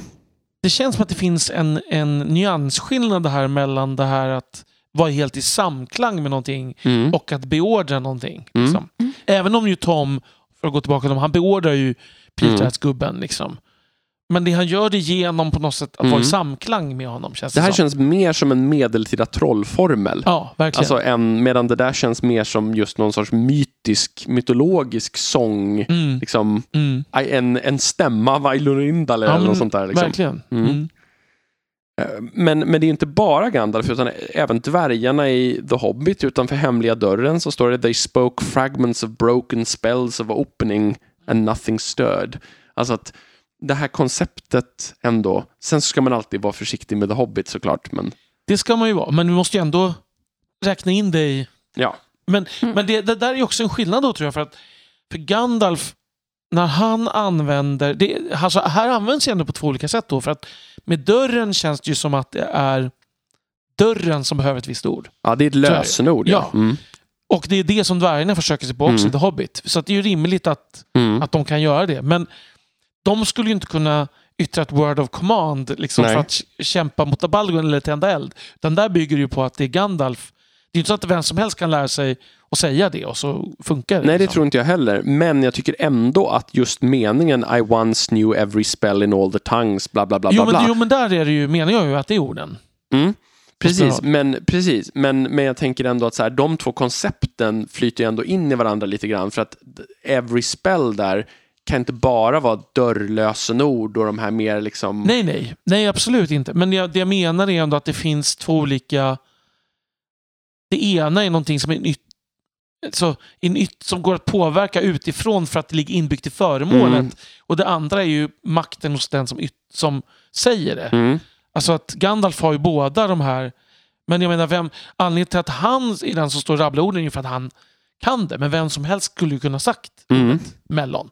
Precis. Så tolkar jag det. Mm. Jo, men det tror jag också. Men jag, jag tänker att de, alla de här andra spells han refererar till kanske Ja. inte alla skulle kunnat använda heller. Alltså, Nej, nej, men det är ju oklart det som skiljer. Men det, Ja. är, det är så oklart var gränsen går mellan de här två. Ja. Alltså, vissa saker kanske det finns spells som Ja. har makten i själva orden och Ja. andra där man själv måste bära Och du på tänker någonting. att det finns vissa där eh, där det finns fler som skulle kunna säga men inte alla.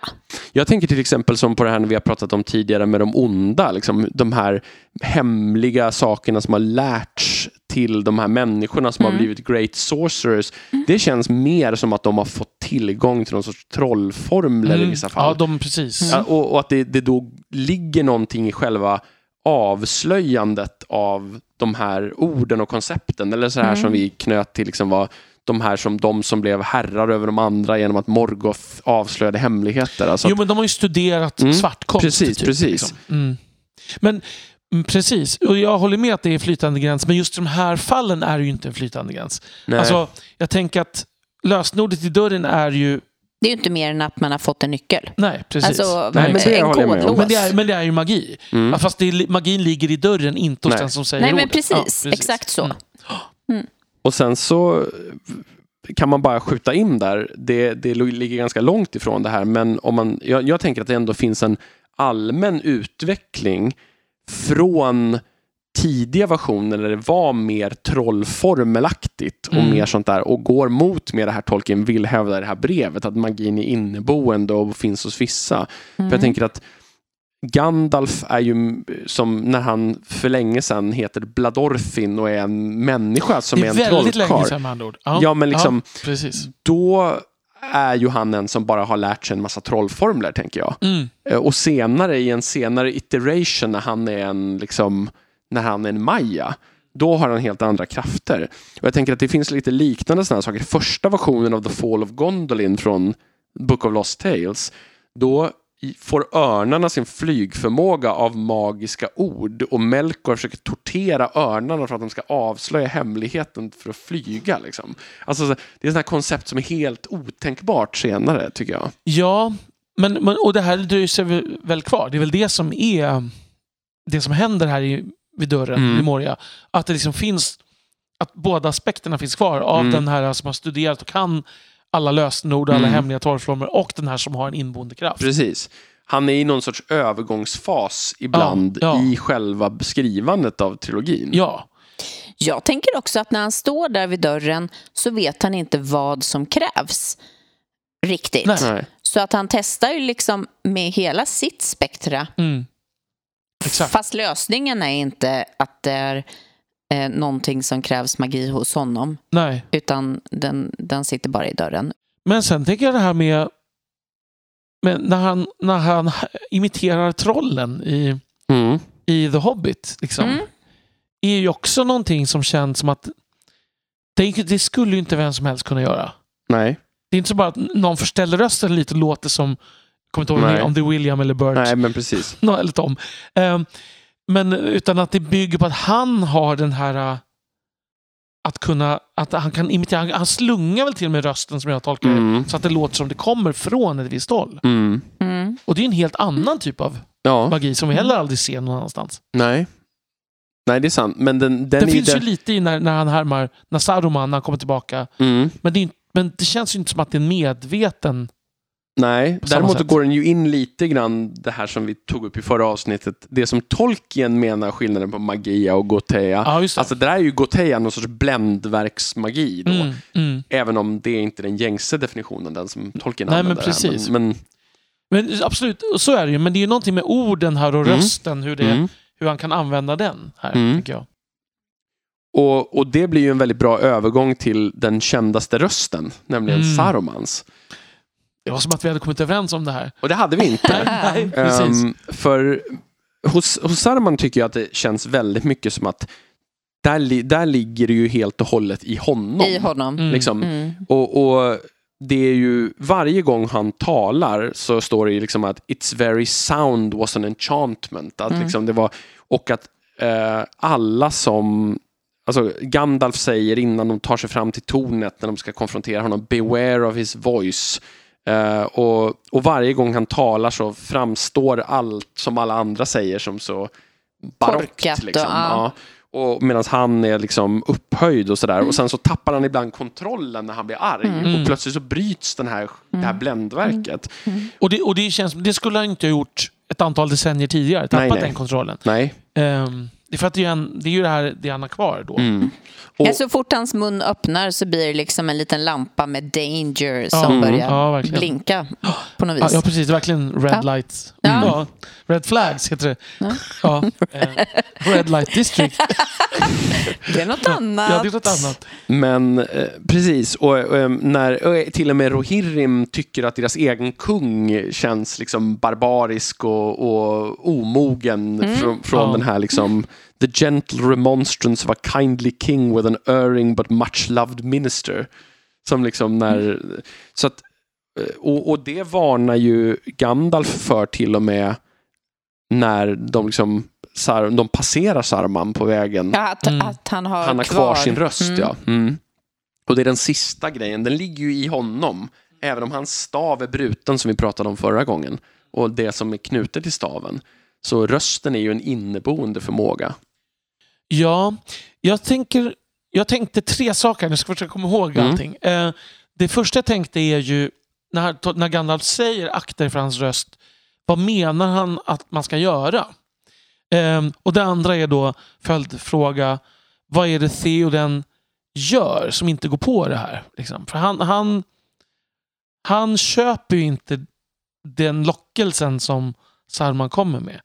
Räcker det liksom att vara så fylld av sunt förnuft? Eller är det att han har liksom erfarenheten av att han liksom har hört, det är inte som i filmen, men han har ändå hört Sarumans ord genom Grima så att han liksom har lärt sig känna igen det där, att det inte är något att lita på. Jag tänker lite grann bara så här spontant. Jag har inget underlag för det här, men, men jag tänker att liksom det, jag får bilden att det är Tolkiens liksom han verkar ju väldigt skeptisk mot politiska demagoger och sådär. Liksom. Ja. Och att här är det som där att eh, Theoden säger sådär We shall have peace, liksom, Ja. när du svarar för alla dina Ja, brott. precis. Och jag tänker att det blir på något sätt, glöm inte bort vad som har hänt just. Nej, Bara för att precis. Saruman låter så vettig och rimlig och snäll. Så liksom håll det här i huvudet. Vad har vi med oss? Liksom att Theoden Jo, men- lyckas. Han lyckas bara för att han har det bagage som han har. Ja, det måste ju vara det. Mm. Att han liksom har... Han har Annars redan skulle varit, han ju han har gå redan bort sig, tror jag. under den förtrollningen. Mm. Ja. Liksom. Till Och sig exempel- känna igen det. Det kanske också är så att om inte Theodred hade dött, Ja. kanske det här Ja. inte hade räckt. Nej, Nej. precis. Alltså så här, därför att då är det, det är liksom bitterheten mot Saruman är så stark så att den går igenom orden. Mm. Den andra saken, den tredje saken då, Mm. eh, är ju att han använder ju inte sin röst särskilt mycket när de väl är sen i fylke. Nej. Det kan man ju inte säga. Nej, frågan är om han har använt den innan eller om Eller han man bara har har... tappat det faktiskt. Ja, han tappar att- rösten. Precis. Men, men det känns ju också som att han lite grann har... Han har ju liksom degraderat sig själv för han Ja. har ju gått ner till att använda liksom smutsiga rövarband som slår folk i huvudet istället. Ja, liksom. ja, precis. Jag tänker också att, att det blir en li, liten illustration av att de har vuxit. Mm. Eh, att deras bagage, att deras, det de kommer med eh, och framför allt eh, kanske då eh, Frodo som han faktiskt uttrycker också, du har vuxit, du Mm. har eh, och du tvingar mig att, att behålla, det står i tacksamhetsskuld till och med Mm. till dig. Det är det värsta du kan göra.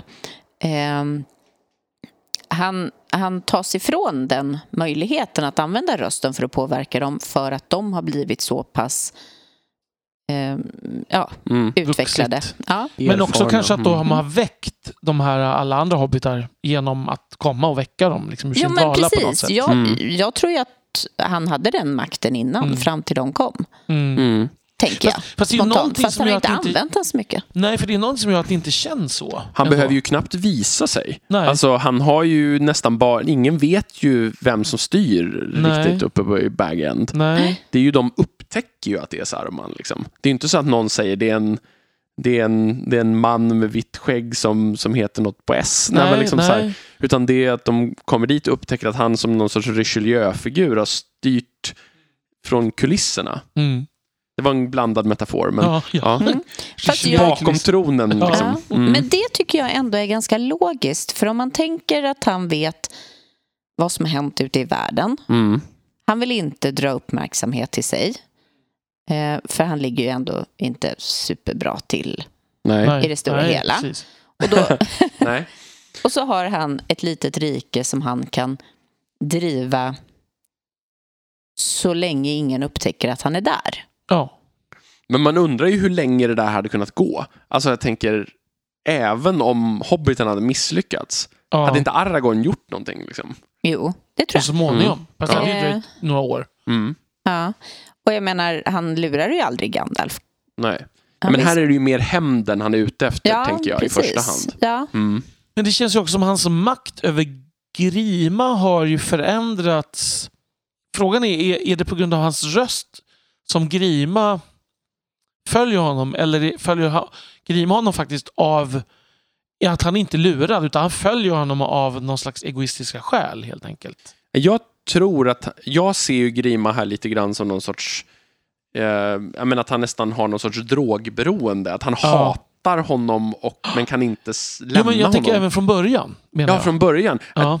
Då tror jag mer att han liksom, egoismen Ja. driver honom i famnen Ja. på honom. Liksom. Nej, för här känns, nej, jag håller med. Här känns, eller här känns som att det, de är i ett destruktivt förhållande Mm. som de inte kan få slut på. Nej, liksom. precis.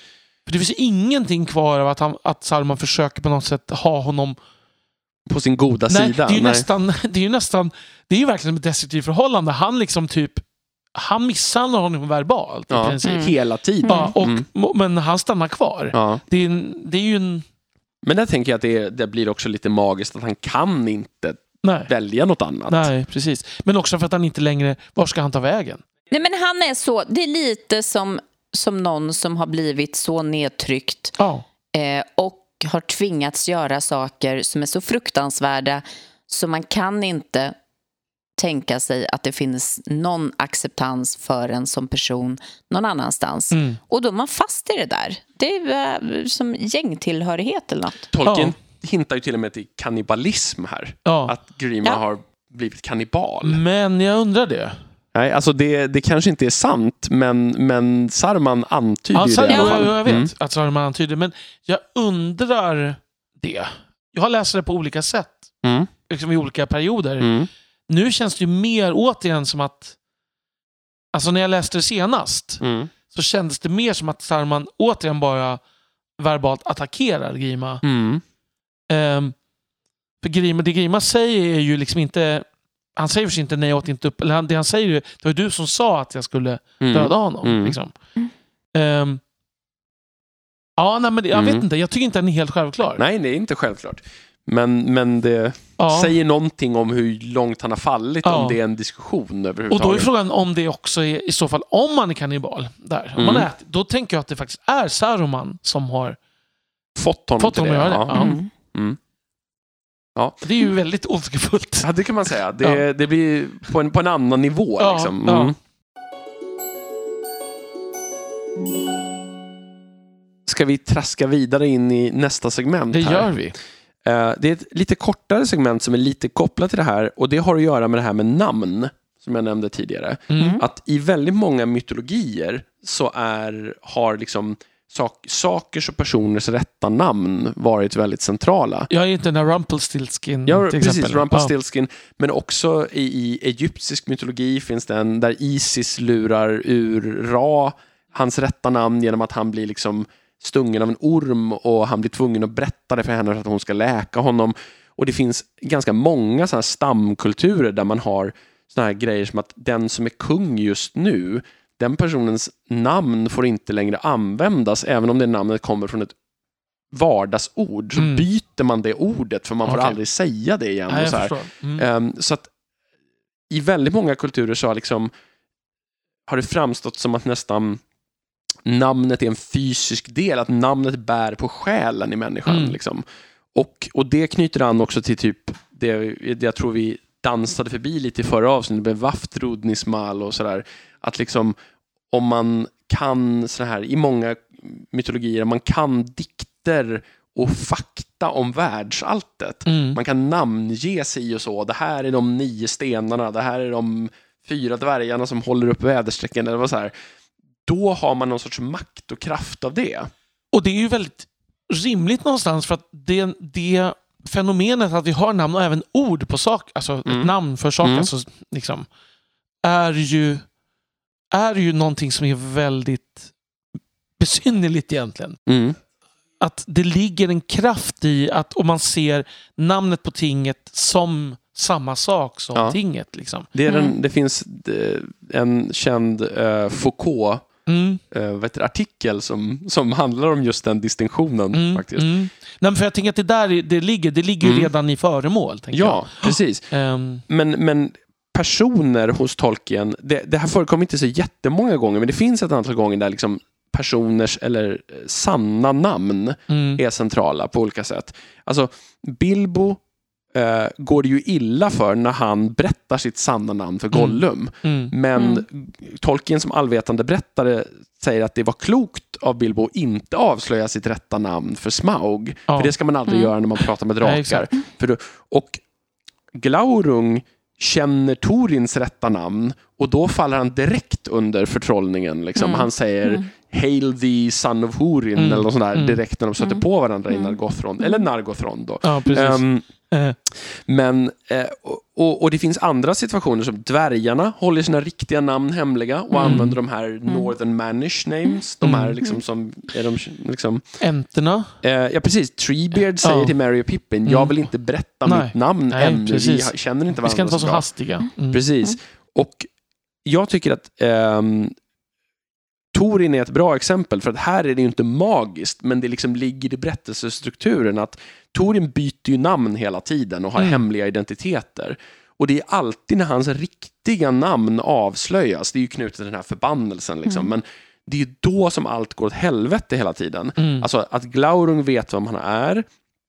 Ja. Det går ju lite faktiskt också åt helvete för att han inte berättar sitt men, namn. nu menar jag om vi ska vara rent krassa. Jag menar på ett mer symboliskt plan här. Ja. Det är, saker utlöses han hade hela kanske inte gift sig med sin syrra Nej, om... eh, alltså nu han- var det ju så att hon visste ju inte vem hon var, så det spelar ju ingen som helst roll. Ehm, men, vad heter det, för hon, hon hör ju, hon vet ju att han är Torin, son av Horun. Hon vet ju inte att hon är Nienor. Nej, men precis. Och hade alla vetat sina namn. Ja, men där är ju, hon har ju fått en förtrollning över sig. Men Ja. det jag menar är att på ett symboliskt plan, när namn avslöjas i historien, då Mm. kommer eländet i olika steg. Som liksom, eh, Mm. när till exempel då, när Nienor får reda på vem han och hon är, då liksom går hemskheterna upp för henne. Även om de liksom redan har hänt så blir det liksom den utlösande faktorn. Och när Arminas, en av de här alverna som pratar med Torin i Nargothrond innan Glaurung kommer dit, eh, han försöker fiska efter då, är inte du Horins son ändå? Mm. Och då säger Torin, blir jättearg och säger a man's name is his own. Och att det är liksom något så här viktigt koncept här. Men man kan ju också vända på det och säga att Aragorn, eh, han axlar ju inte eh, hela sin, sin styrka och, och eh, sitt öde och sin, eh, sitt ansvar till 100 procent förrän han tillkännager sitt namn. Nej, men jag Eh, tänker att de där två sakerna hänger ihop med varandra. Att liksom, Mm. kraften ligger i namnet. I det där fallet är det en positiv Mm, kraft. Ja, men Hos precis. Torin är en negativ Ja. kraft. Och, och, och det är ändå knutet till att mm, känn, tillkännage namnet på något Mm. sätt. Alltså jag tänker så här, namnteckningar har ju den, jag menar, ursprungligen är det inte bara för att man ska kunna, okej det är min namnteckning, då kan man se att det är jag. Nej. Utan det är ju för att mitt namn står där. Mm. Liksom. Jag kommer på den här The Crucible, alltså Mm. häxjakten, där, där han liksom erkänner de här, att han har gjort, utfört häxkonster. Ja. Men när han ska skriva under Så går så, inte så det. kan Nej, man inte, för nej. det är mitt namn, det är det enda mitt namn jag har. Mm. Ehm, så det är ju en Daniel Day-Lewis. Daniel Där. Mm. Day-Lewis i, i filmen, ja. ja, Ja. precis. Ja, men det, är, Men och det är fantastiskt. Ja. Det är otroligt bra, den scenen. Mm. Men, och jag då måste jag Och jag tänker igen. på den här boken som du tipsar om, eh, Minnesteatern.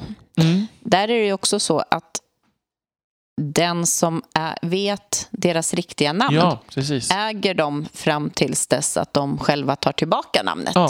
Så är det ju. Och det, det, så det känns som att det där med alltså namns symbolik är ju viktig fortfarande. Mm. Dessutom. Men det där du säger om Aragorn, Elisabeth, Mm. tänker jag också. Där, där kan man också tänka att när Aragorn det finns ju någonting som, som, som man som modern läsare, om man skulle försöka se det socialrealistiskt, kan nästan skratta åt lite grann. Att så här, men varför skulle alla, om det var Game of Thrones, då hade alla sagt hur vet vi att du är du? Liksom, Mm. Din linje har, Ja, liksom, din ett har varit i skuggorna i miljoner generationer, nej men Mm. det är massor med generationer. Ehm, men, men där är också när man säger I am Mm. Aragorn, son Precis. of Arathorn, då är det i sig nästan ett bevis för att man är det. Ja. Ja, just Liksom. det. Mm. Ehm, Det klingar antingen sant eller falskt. sant eller Ja. falskt. Mm.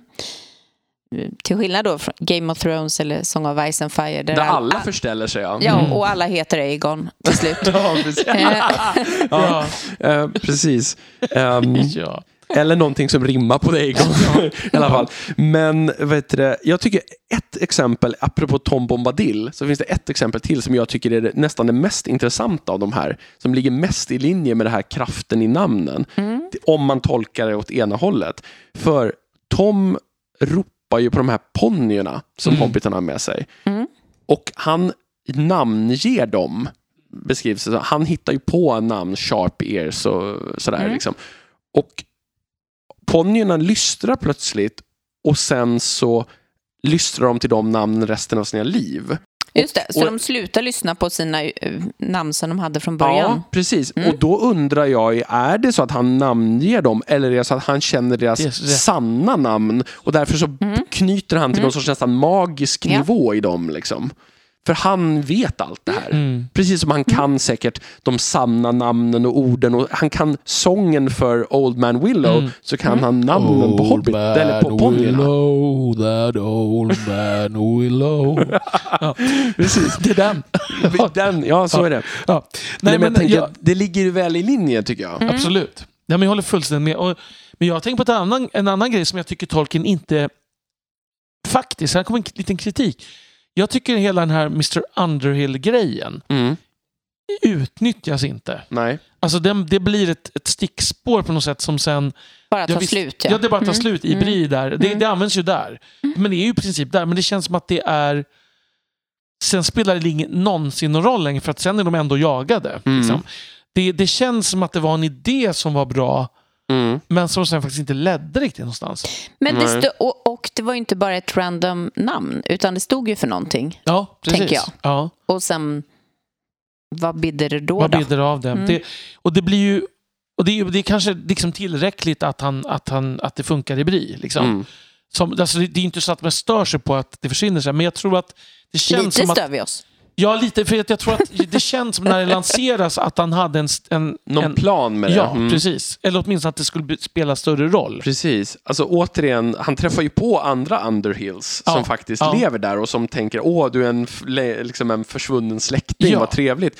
Om det här hade varit Game of Thrones återigen så hade ju alla de blivit mördade av Nazgulerna Ja, liksom, ja, av någon sorts förväxlingsdrama. Precis. Liksom.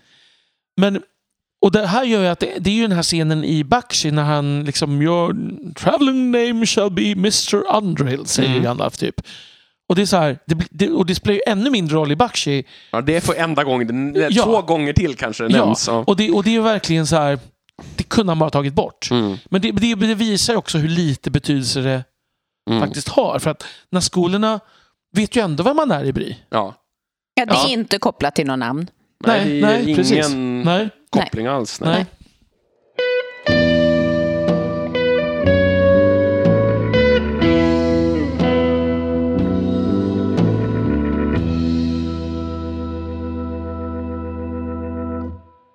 Sen har vi ett lite oklart segment. Det är därför att Tolkien använder två ord, nämligen spell eller spells och enchantment väldigt ofta.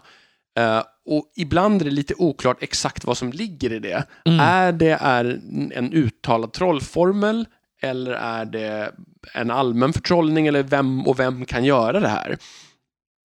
Och väldigt många exempel när det står spell eller enchantment så, så är det så att personen på något sätt är bunden.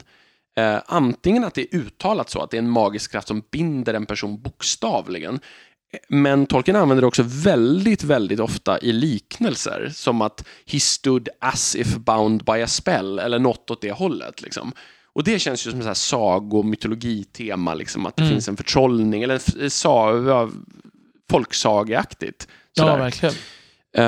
Och till exempel i Kilobs tunnel så, så är det att när, när de liksom kan börja fly så står det Then suddenly released from the holding spell to run a little och så vidare. Alltså så här, och, och många gånger är det lite oklart när är det fys, faktisk fysisk magi och när är det liknelse. Mm. Alltså det är ett spektrum där. Och det är ju som vanligt med honom. Ja. Det är ju ofta så här med liknelser och inte, som vi Mm. pratat om. Den mjuka magiterminologin här. Ja. Ja. Mm. Jag var inne ett tag på om det gick att översätta till typ lära ut, lära in, men nej.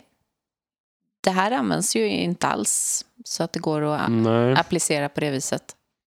Nej, och, och det, är liksom, det känns också som att det är lite olika i olika situationer. Alltså, en, en grej som jag tycker sticker ut lite grann, det är ju i The Hobbit där Thorin och sällskapet gömmer trollguldet. Mm. Så står det eh, att de grävde ner det då för att eh, i, i nära, nära floden putting a great many spells over them. Ja, Just just in det. case they ever had the chance to come back and recover them. Och då är det så här, är det här bara något som de tror? Att så här, om man säger de här orden, Mm, det låter ju som det jag pratade om förra Ja, avsnittet. precis. Att det kan ju Eh, finnas folktro. ja, ja. Mm. även i, i Midgård. Liksom. Precis, Mm. eller är det så att de har någon sorts, apropå det, trollformlerna som Gandalf kan på alla olika språk, har dvärgar gömmande trollformler? Men, men det kanske, ja det kanske Det, de har, har. det tror jag de har. Men, Mm. alltså med tanke på, på om På vi är tillbaka till dörrarna och allt, dörren ja. och Mm. sådär. Det här var ju dörrar som inte syntes förrän man, man använde rätt. Exakt. Och sen så är det ju dessutom, det är ju alltså äd, ädla stenar och guld och sånt som de har viss makt över. Ja, men Precis, det- vi touchar det är lite deras på hantverket. Ja, Ja, ja, precis. Eh, Men det är lite intressant, så här, när kan man då göra det här? Eh, För, för ofta med dvärgarna så är det ju i hantverkssituationen. Man sjunger medan man smider, man, Mm. man gör en dörr eller man gör en port eller man gör en vägg eller man gör någonting så här som, som har de här inneboende egenskaperna. Men här är det ju bara att man gräver ner någonting. Liksom. Och ändå har man då trollformler som verkar... Ja, men frågan är ju också liksom på vilken nivå effekt, ja. de funkar. Alltså, Precis. det är så att vi, jag föreställer mig att det är en väldigt light magi. Alltså att, Ja. att, att det får en att typ att gå En förbi. nischad.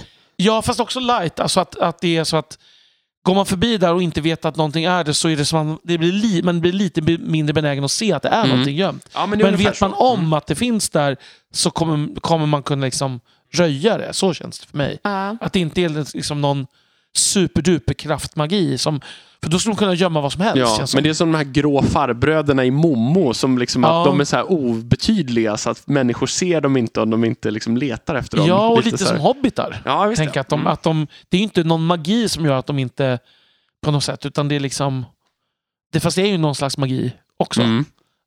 Ja, men medan de inte alls har annat. Ja. Det, det står väl ingenstans som att de har någon typ av helande magi? Eller Nej, att de har nej. någon... Alltså, Dvärgarna menar nej, du? Nej. Precis, Alltså det är både deras- nischat och, Mm. och light. Mm. På något sätt. Precis. Och i övrigt så är Fast det jag ju... tänker inte så light när det handlar om vissa saker. Nej, Jag, men här i det här sammanhanget. I det här sammanhanget, ja. Men inte när det gäller hantverk. Nej, precis. Nej. Där, där är de... Där är de nästan lika bra som alverna känns det som. Mm. Ja. Mm.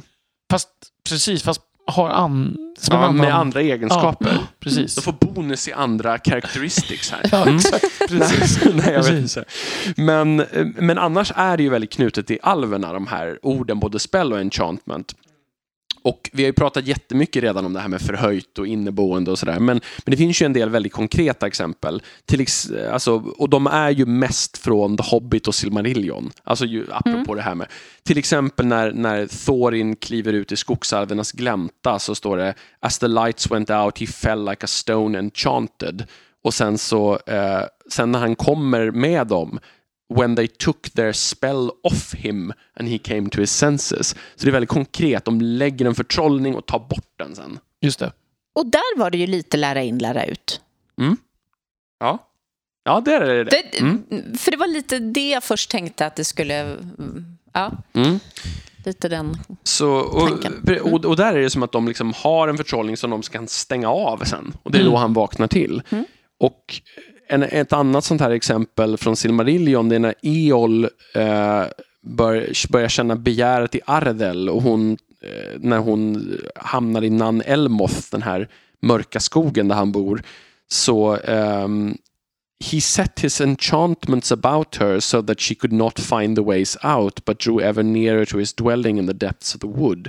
Mm. Självklart kan man se det här som en metafor också eller något åt det hållet. Men, men det blir också lite den här folksagan med skogen som man inte kan ta sig Verkligen. ur. Ja. Mm. Det är, ja, den klassiska älvaskogen. Mm, precis, the Ja. fairy realm. Precis, liksom. precis. Trots att hon är en alv här så är hon... Ja, men det funkar ändå på Ja. något sånt plan. Jag ser framför den här elf. skogen, den här tavlan som är en väldigt... Jag kommer inte ihåg vad den heter, men det är ju den stora jakten, eller jakten, Mm. heter den. Som är någon... När man lärt sig det här med perspektiv. Så man ser, det, det är liksom en, en mörk skog och så en massa hundar och jägare och så är det liksom är en, det är bara en svart punkt i mitten där allting... Mm. Ja, allting det. vet ni vilken jag menar? Ja, jag, jag vet inte vem som har målat den, Nej. men jag, jag tror jag vet vilken du det syftar på. känns, eh, nu bara hit, ja, nu kommer jag göra bort mig här säkert, men det känns typ 14-1500-tal eller något sånt där. Ja, det borde det vara. Om man kan, tänker. kan vara. Ja, utifrån... Lä- vi, vi lägger ut en länk sen i vår Facebook-grupp till den här tavlan. Precis. brukar man säga i alla poddar jag lyssnar på. Precis. Ja, Ja, precis. Bara, vi, vi, vi gör en timestamp, ja som en del säger också. Ja. Ehm, men Luthien gör ju också en del sånt här väldigt så här konkret mytologisk folksageaktig magi. Eh, och framför allt i sånt som liksom är kvar från äldre versioner av den här historien. Alltså att hon, hon flyr ju från huset i Hirilorn där hon blir uppsatt liksom att hon She put forth her arts of enchantment and caused her hair to grow to great length, and of it she wove a dark robe that wrapped her beauty like a shadow and was laden with a spell of sleep. Och sen så gör hon liksom ett rep med det som blir kvar. Liksom. Men det här är ju liksom, det här skulle aldrig kunna hända i samma värld som Lord of the Rings. Nej, Nej. det Alltså, är en det- he- helt annat. Ja. Och, Ja, och, jag menar att det kan inte ens... Alltså det här går ju inte ihop, för jag, jag tror att det här skulle inte ens kunna ha hänt i nej. det Midgård som sen skildras. Nej, men jag tänker, det här känns Ja. ju, det här, just det här exemplet håller jag med dig om att det här Ja. kanske är någon som har broderat efteråt. Ja, att det är en Ja. saga även i Midgård. Mm. Liksom. Ja. Och, och det här med förlängningsbesvärjelsen för håret i Lay of Leithian, alltså den här diktversionen som är en av de äldre versionerna. Det är väldigt likt det här, kommer ni ihåg att jag nämnde den här James George Fraser förra, förra avsnittet? Han som gjorde den här, han menade att magi byggde på eh, idén om att människor tror att man kan härma saker i naturen Mm. och därför få effekter. ja. Liksom. Mm. Och han kallade det för homeopathic magic. Att liksom om, man, om man stänker vatten så kan man få det att regna. Eller om man gör, gör på ett, eller om man saker som har varit i kontakt med varandra kan ditt, dina naglar kan skada dig för de har varit en del av dig. Liksom sak, så han menar saker som är kopplade. Och när hon gör den här förlängningsbesvärjelsen för håret så liknar hon sitt hår vid en massa långa saker. Mm. Eh, just, och, och det är ju väldigt tydligt det konceptet med att det är liksom om jag anspelar på saker som är långa så kommer håret att bli långt. Liksom. Mm. Som våra avsnitt. Precis. Ja, precis.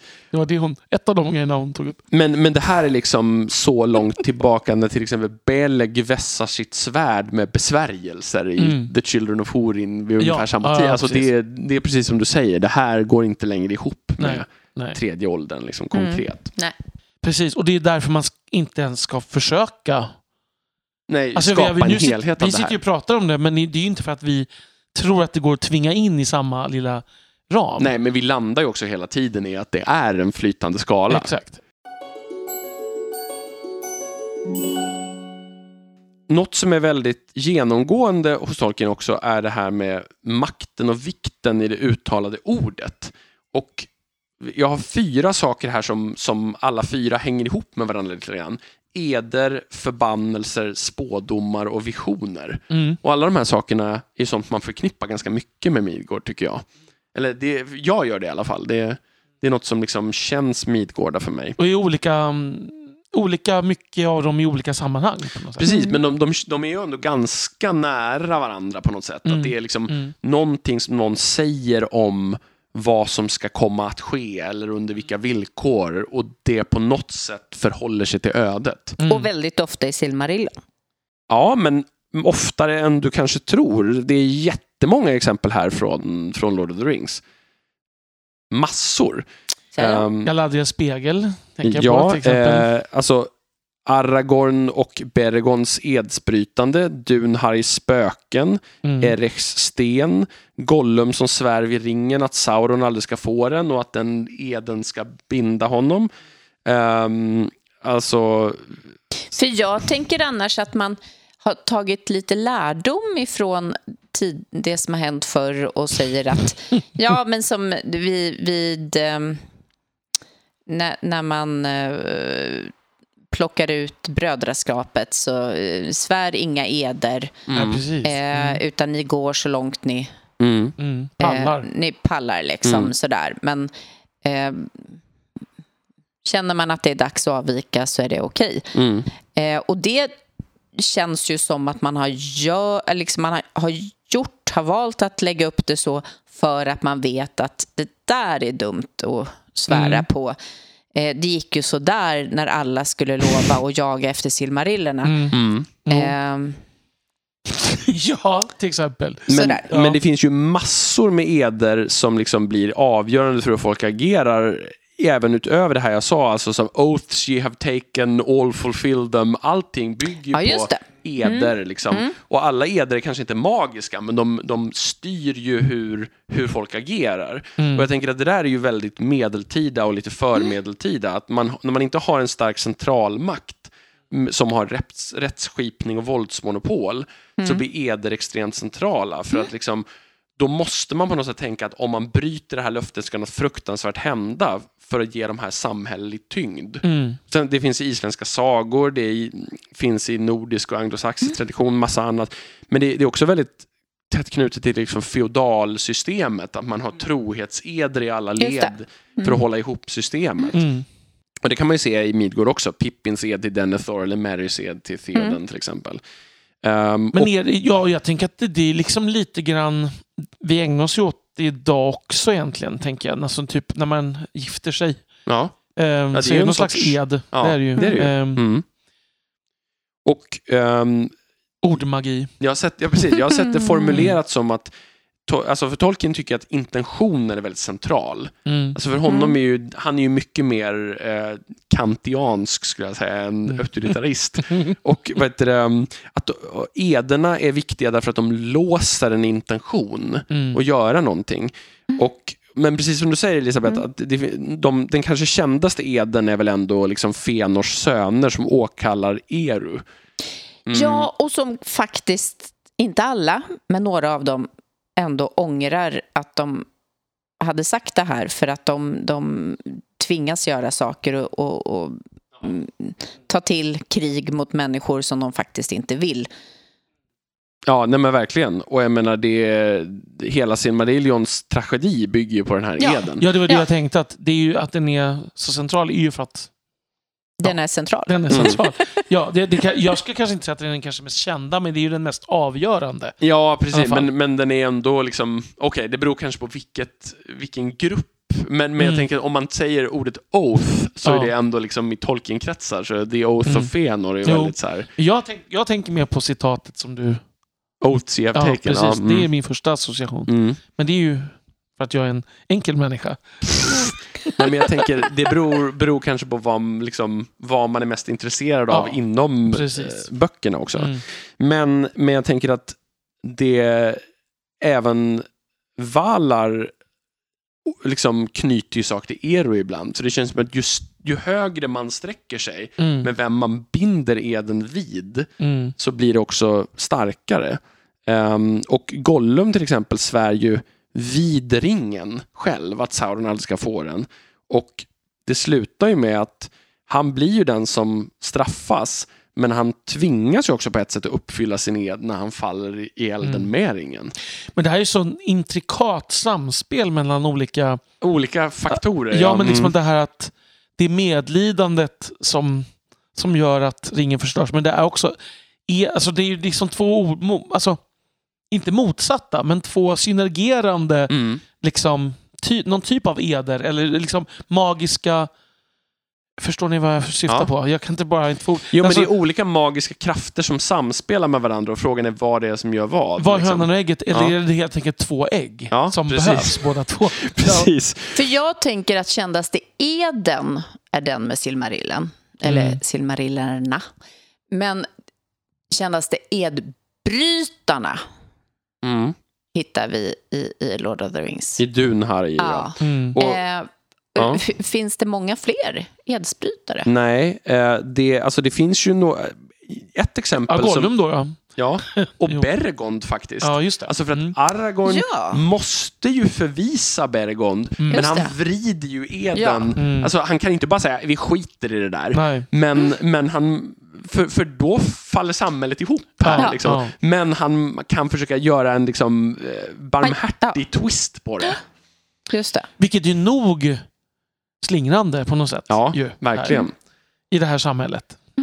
Precis. Men det är också helt rimligt. Ju. Ja. Som läsare hade man, hade man ju blivit så här, "Ja, tyvärr, du gjorde det här, men jag, nu måste jag avrätta dig. Mm. Liksom. Det hade varit lite synd. Det hade varit Men- mörkt. Ja, kan man- mörkt. Ja, eh, precis. verkligen. Men, men de här Dunhaj spöken, det vi ju pratade om att, alltså när vi, när vi pratade om nekromanti, så, ehm, så fick vi påtalanden från läsare, eh, läsare, lyssnare, att eh, det kanske handlar mer om att det ska vara så här ord för mörk magi generellt, att det inte Mm. handlar om att uppväcka. Ja. Men här är ju de faktiskt bundna vid världen på grund av eden och det är först när den uppfylls som de kan dö på riktigt. Mm. Mm. Och, och här bryter ju Tolkien liksom sina egna själsregler just för att det inte hänger ihop i ett system. Liksom. Andra eder, alltså Mary och Pippin så är ju båda eder till liksom Mm. sina respektive furstar. Ja, men det nämnde du förut. Ja, det gjorde jag. Jo, men jag, jo, men jag Mm. tänker bara Mm. att Alltså apropå kända eder. Mm. För mig återigen då, Mm. Pippins ed till Denethor är ju mycket, för mig, mer Mm. nära till hands. Men det är att man kanske inte ser det som en ed i det här stora, storvulna liksom. Alltså, det, är ju, det är ju en känd ed, men jag tänker att det andra är ju ryggraden i hela Ja, Silmarillion. exakt. liksom. exakt. Ja. Så att, Ja, men, ja, och det är ju stor skillnad på Pippins och Marys. Ja. ja. eh, Ja, det är det också. Alltså mellan Mm. varann. Ja. Det ena Där att är- länsherrarna tar emot dem på olika sätt. Ja. Ja, men, Kan man säga. Mm. det menar du inte? Och, och här kommer då min, min första, eller jag vet inte, här kommer då min namedropping av Tom Shippey. Som, Mm. som ju just gör en enorm para, alltså han gör, drar ju parallellen mellan Denethor och Theoden Mm. på många olika sätt. Liksom. Mm. Hur, han, hur, hur olika de är. Och Mm. ändå så hur otroligt många paralleller det finns hela Mm. vägen. Liksom. Svårt att se att Pippin ska säga som en far ska du vara för mig. Precis. Ja. ja. Precis. Med någon ond onkel. Precis. Ja. Men jag tänkte, eder hänger ju då ihop med förbannelser ändå, eh, kan man säga. I, I Silmarillion så har vi det här eh, Androg, en av Torins, eh, sådär, vad ska man säga,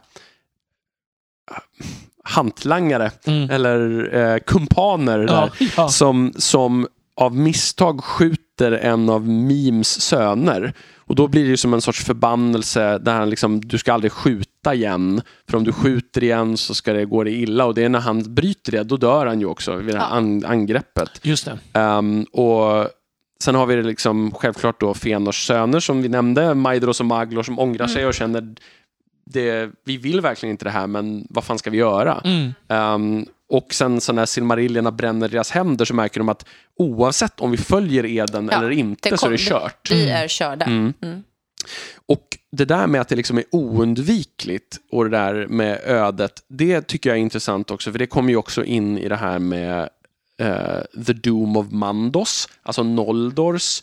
Det är, vissa har ju tolkat det som att det är liksom Mandos som förbannar Noldor, men jag ser det mer som en förutsägelse av Mm. Mandos. Liksom att ni har valt det här nu. Mm. Det är in, jag ser det inte som en hämnd. Konsekvensen blir att... Det här kommer att hända nu. Ja, nej, precis. Han ser ödets tråd som Precis. spins. Liksom. Mm, precis. Och, och en annan ex, känt exempel är ju det här med liksom Morgoths förbannelse över Horins ett. Och det där är ju väldigt mycket som grekiska tragedier, liksom att det finns en förbannelse Mm. och alla försök att motverka förbannelsen med Mm. det egna handlandet är det som får förbannelsen att Ja, gå i exakt. lås. Liksom. Ja. Det är ju typiskt Ja, tragedier. Om, om Mm. ens en förbannelse. Det, alltså, det behöver ju Ja, inte vara... det, behöver här har vi sagt några gånger nu. Varje gång det här dyker upp så...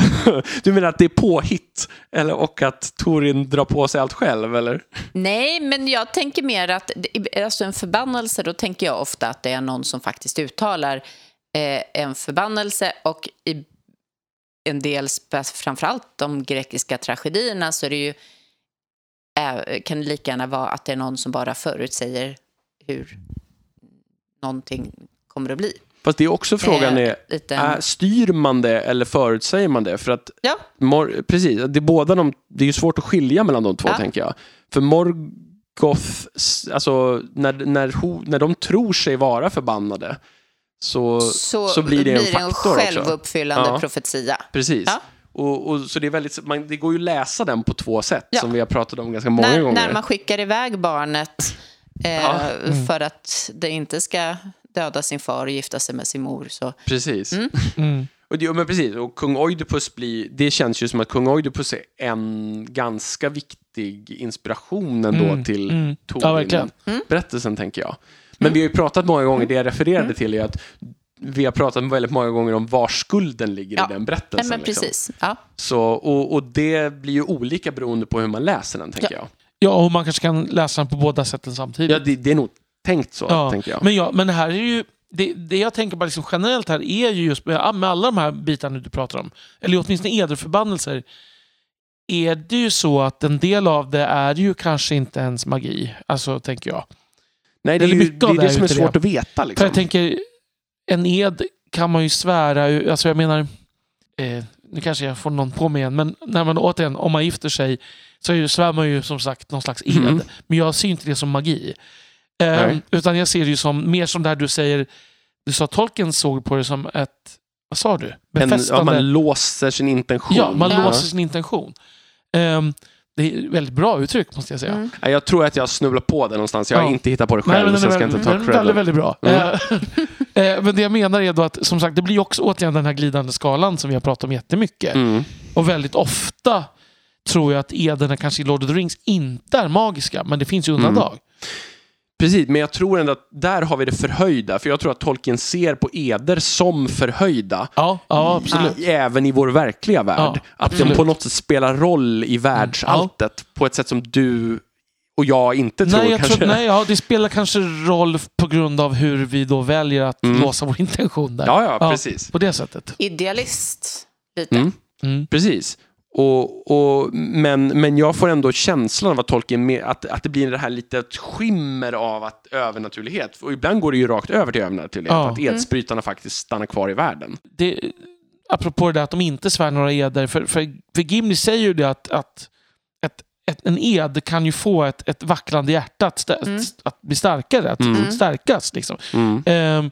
Och det är lite grann det som är att låsa sin intention. Mm. Alltså har, man, har man svurit, det kommer kanske inte hända någonting. Ens. Hade de svurit där och då så tolkar jag just hans uttalande där som att det inte det hade inte varit för att, utan mer för det Eldon säger ju inte ja, eller så får man straff från gudarna. Han, kommer, han säger ja, eller får det att brista, säger han ju. Liksom. Alltså, och det är ju men, det är ju väldigt tydligt att eden i sig hade inte den hade inte styrt dem, utan det hade liksom varit Problemet hade varit om de inte hade kunnat hålla den så hade det påverkat deras inre kompass Ja, på något sätt. Precis, och jag tänker att det blir på någon, sort, någon typ av läsning att man, man har inte utrymme att improvisera om man har svurit en ed och beter sig på ett väldigt Nej, specifikt nej sätt. precis. Mm. Nej, inte utan dåligt samvete i alla fall. Exakt. Inte, utan att gå sönder liksom nej, inuti. precis. Ehm, och det tycker jag det är ju- ger en väldigt fin bild av Elrond. Ja, det en, Att det är det han fokar på och inte, ehm, ja, men inte bara att de med alla medel ska nej, exakt. Nej. föra fram det här, utan han är mån om dem som personer. Han Tolkien känns- har ju båda där. Mm. Ja. För, för Theoden är ju den här liksom, nu rider vi alla i döden. Ja. Och det är rätt. Ja. För vi har tagit de här Ja, ederna. exakt. och, och, och Elrond är helt raka Men, motsatsen. men Elrond är liksom. en mycket modernare figur. Ja, det är han ju verkligen. Eh, vilket är ju intressant, för han är mycket äldre. Men, men han är ju en, han är ju väldigt modern på Mm. många sätt. Medan Theoden är ju typ Bjortnoth. Ja, precis. Alltså så här, eller någon åt det hållet. Ja. Liksom. Mm. Mm. Ehm, och om vi tänker då spådomar och sånt där, det hänger ju ihop med det här. För vi har pratat om liksom hur hänger det ihop med att man ser saker i framtiden och att man binder saker. Och det finns ju ett gäng kända spådomar. Jag tänker att här kan jag bara rabbla upp dem lite grann så kan vi se vilka vi vill plocka upp. Mm. Eh, Frodo förutsäger Sams framtid. Mm. Eh, alltså vilka barn han ska få. Va, han säger att jag ser allt det här i framtiden. Liksom. Ehm, vi har den jättekända spådomen om vad som ska hända med häxkungen som Glorfindel uttalar till Earnor. Eh, do not pursue him. Och så att liksom not by the hand of man will he fall. Det som uppfylls med En Mary ordvits. No man! Ja, precis. Precis. Fortfarande jätteroligt. Ja. Sen, sen har vi ju då eh, en kanske lite mindre känd, eh, men ändå ganska känd, eh, det, här, det som gör att, att Aragorns passage genom de dödas vägar, det är Malbeths spådom om A- Arvedoy som Arthedains sista kung. Att, liksom, att han kommer vara Arthedains sista kung och att liksom, långt, långt fram i hans ett så kommer liksom, eh, det här stora riket att återuppstå kan man säga. Eh, att. Dunedain kommer tillbaka till tronen. Vi har Faramirs och Boromirs dröm om att uppsöka Imladris. Mm. Det är det här på visioner liksom. Mm. Ehm, Återigen en sån här betoningsundantag där. ja, där, där valde jag den Ja, betoningsundantaget. Ja. Eh, tänkte jag faktiskt på innan jag sa det. Ja. Sen har vi um, Hor eh, i Silmarillion, precis innan han ska dö, så säger han till Turgon eh, I tell you now with the eyes of death. Att han ser att från min ett och din så ska liksom räddningen komma. Eh, han, han får en vision eftersom han snart ska dö. Mm. Han får någon sorts kraft av närheten till döden. Mm. Och, det, och det är ju, men det känns också som en sån här som har en förankring i någon slags syn i vår värld också. Att, alltså, en människa som är på gränsen till Mm. nästa värld. Liksom. Och det är ju lite som den, det här, det är, det är en annan egenskap, men när, som det sägs om Theoden i mitt favoritcitat, Fey he seemed. Det är liksom det att Fey i det där läget betyder ju dödsmärkt, men också övernaturlig på något Ja, plan f- på grund av det. ja, liksom. Just precis. Så det finns någonting i det där, ett kraftfält där mellan Mm. livet och döden. Um, Melian förutspår en massa saker till Galadriel eh, om vad heter det, um, att Beren ska komma till exempel. Mm. Och, ehm, också självklart som du nämnde i början när vi pratade om det här Galadriels spegel. Att hon ser ju en massa saker eh, och hon eh, hon läser ju tankar och det är ju en sak som, inte, som är lite en pandanga tankeläsning och det står i Nature Middle Earth att alla alver på något plan kunde men att Galadriels krafter är mycket starkare. Mm. Och det är en essä som Tolkien skrev 1959-60 där han går in på exakt hur telepati fungerar i Midgård. Men det tänker jag att liksom, det, det, det orkar vi inte med. Men, men Galadriel är ju det speciella. Förutom att hon kan skåda in i framtiden med spegeln så kan hon, liksom, hon läser, verkar läsa på något sätt Saurons sinne. Även om det kanske är mer att tolka hans intentioner. Hon läser Fëanors tankar som också är en av de mäktigaste alverna någonsin. Så, här. så hon är ju väldigt stark när det gäller det här med att liksom läsa av och se in i framtiden också. Ja, inte bara liksom snacka fram och tillbaka med de andra storheterna utan även läsa av när hon träffar på ja, men brödraskapet till Mm. exempel och, sådär. Mm. Mm. Och, och, och tala Mm. Mm. direkt in i deras... Ja, och där tänker jag spegeln är ju bra exempel på det där just vi pratade om. Om man ser, alltså hon säger ju det till Sam, liksom att det här med att hur, hur ens avsikter Självuppfyllande Ja, profetia. precis. Ja. Det är ju verkligen det igen då. Liksom. Men, men återigen, det är ju inte bara hon. Det, alltså det är ju spegeln på något sätt. Men det kommer ju komma in på ett annat avsnitt Mm. när vi pratar om föremål. Och det har vi pratat om när vi, i Galadriel-avsnittet, Ja, kommer jag ihåg. Vi hade en Ja. ganska Mm. lång argumentation Mm. om hur spegelns Ja. krafter förhöll sig till henne Just och det. sådär. Precis, men, men det... Mm. Men jag tycker det här med, med... Jag vill plocka upp en utav Mm. de här du nämnde. För att jag tycker den sticker ut. Det är ju med Frodo. Mm. För det är ju... Det andra är ju mer någon slags myto, mer mytologiska... Ja. Men här är, är, det att, är det att han är har ringbärare eller är det att han är dödsmärkt? Jag eller tror det. vad? Jag tror ja. han är också with the eyes Ja, of death. precis. Att han, alltså, symboliskt. Ja, Att han ja, ska exakt. passera över havet. Ja. Att han ser de här sakerna för att han ska lämna det vanliga livet. Ja. På något sätt. Jag tänker någonstans här att han kanske också hade dött om han Ja. inte hade åkt över havet. Det tror jag. Mm. Um, alltså han hade inte levt ett långt liv i Nej. Midgård, det tror jag Nej, inte. nej, det hade han inte. Sen kan det också vara så här, ja, han kanske kan förutsäga det här. Mm. Han kanske kan se det här. Eller så känner han bara, nu åker jag och vill ge, dropp, liksom, ge lite namnförslag. Ja, precis. Och sen så blir det en självuppfyllande profetia. Samba, vi måste faktiskt ha några barn till. För Ja. det sa Frodo innan Ja, han men åkte. eller hur? Ja. Japp, exakt så Ja. tänker jag. Och, och egentligen födde han liksom fler döttrar, så han låg ut dem i skogen för att det skulle bli rätt ordning enligt, enligt Frodos profetia. Ja. För, att, för, att, för att Röda boken skulle liksom Stämma, liksom. Ja, precis. Usch. Eller så är det någon senare så här skribent Ja. på medeltiden som har korrigerat Ja. namnen Och för det, att det ska hände, ja, stämma med precis. och det här profetian. hände för att det som profeten hade sagt skulle, Precis, som det står så många gånger i Nya Testamentet. precis. Ja. Eh, Men, men jag tänkte, en som jag vill plocka upp lite kort är den här med liksom häxkungen och, och Glorfindel och sådär. Mm. För där är det också så här, det där hänger ju ihop ganska mycket med eder eh, också. För det blir ju som att här sätts det upp en sorts regelsystem. Han ser det här. Är frågan är, best, eh, ve, alltså, är det för att han ser vad som kommer att hända? Eller är det för att han vet att de här reglerna gäller? Och hur vet han det i så fall?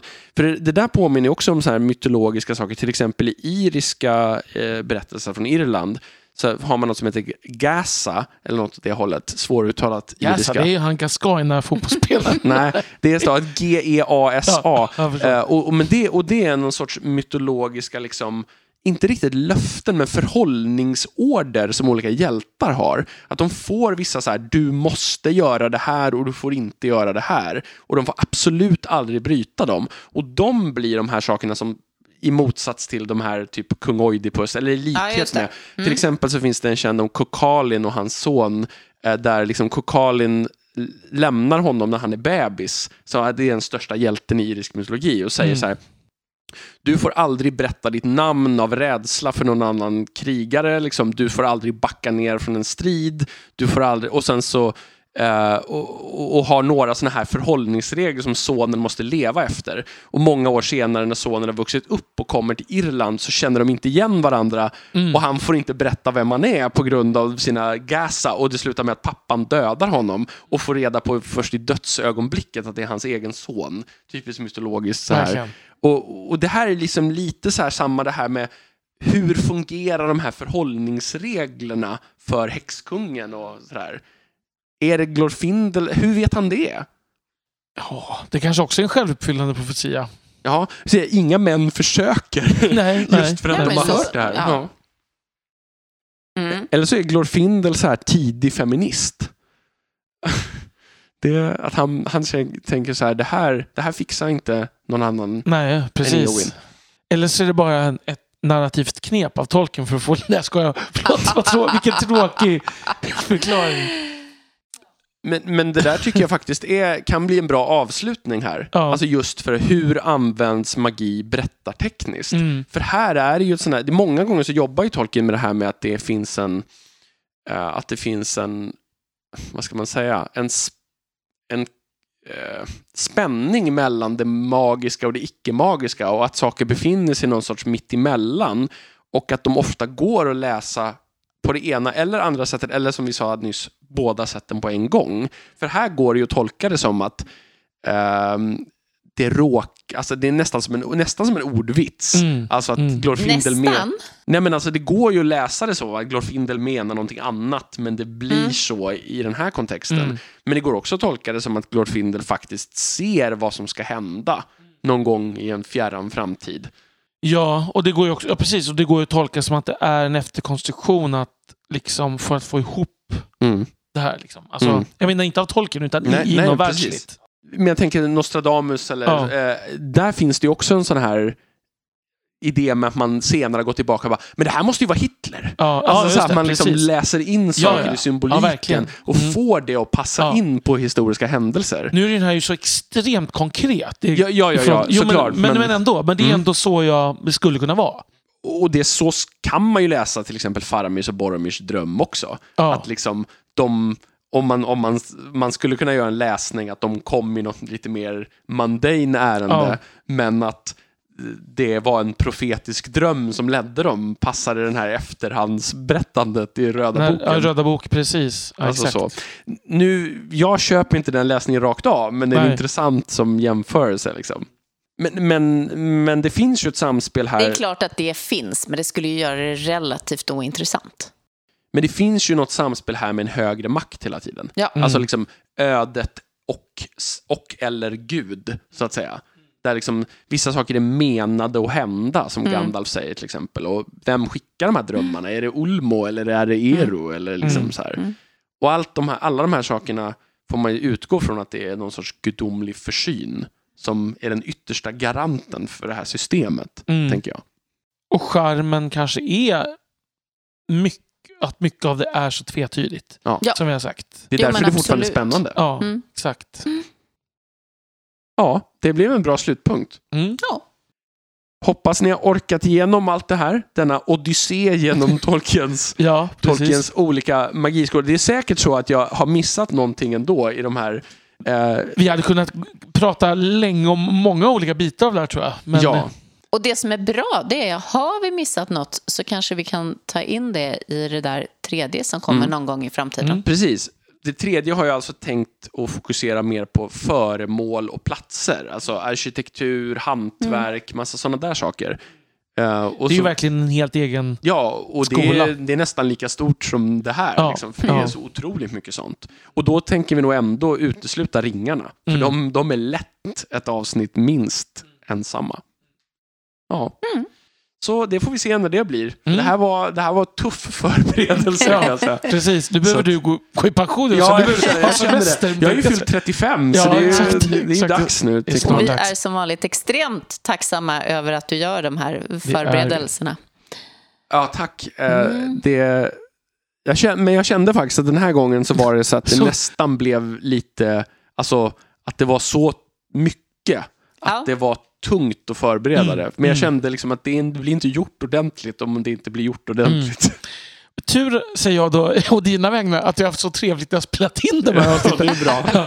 Eh, jag har haft väldigt trevligt i alla fall. Jag är också Kan bara instämma. Som Eh, vanligt. Så, så det var väl kul, och, och att, kul att du har grävt så vi kunde liksom få gräva oss in tillsammans med dig. Ja, men jag, jag tyckte ändå att det, det, blev, det blev roliga avsnitt det här. Mm, mm. Från vårt perspektiv. Vi hoppas ni tycker det också Ja, som har lyssnat på det. med. Ja.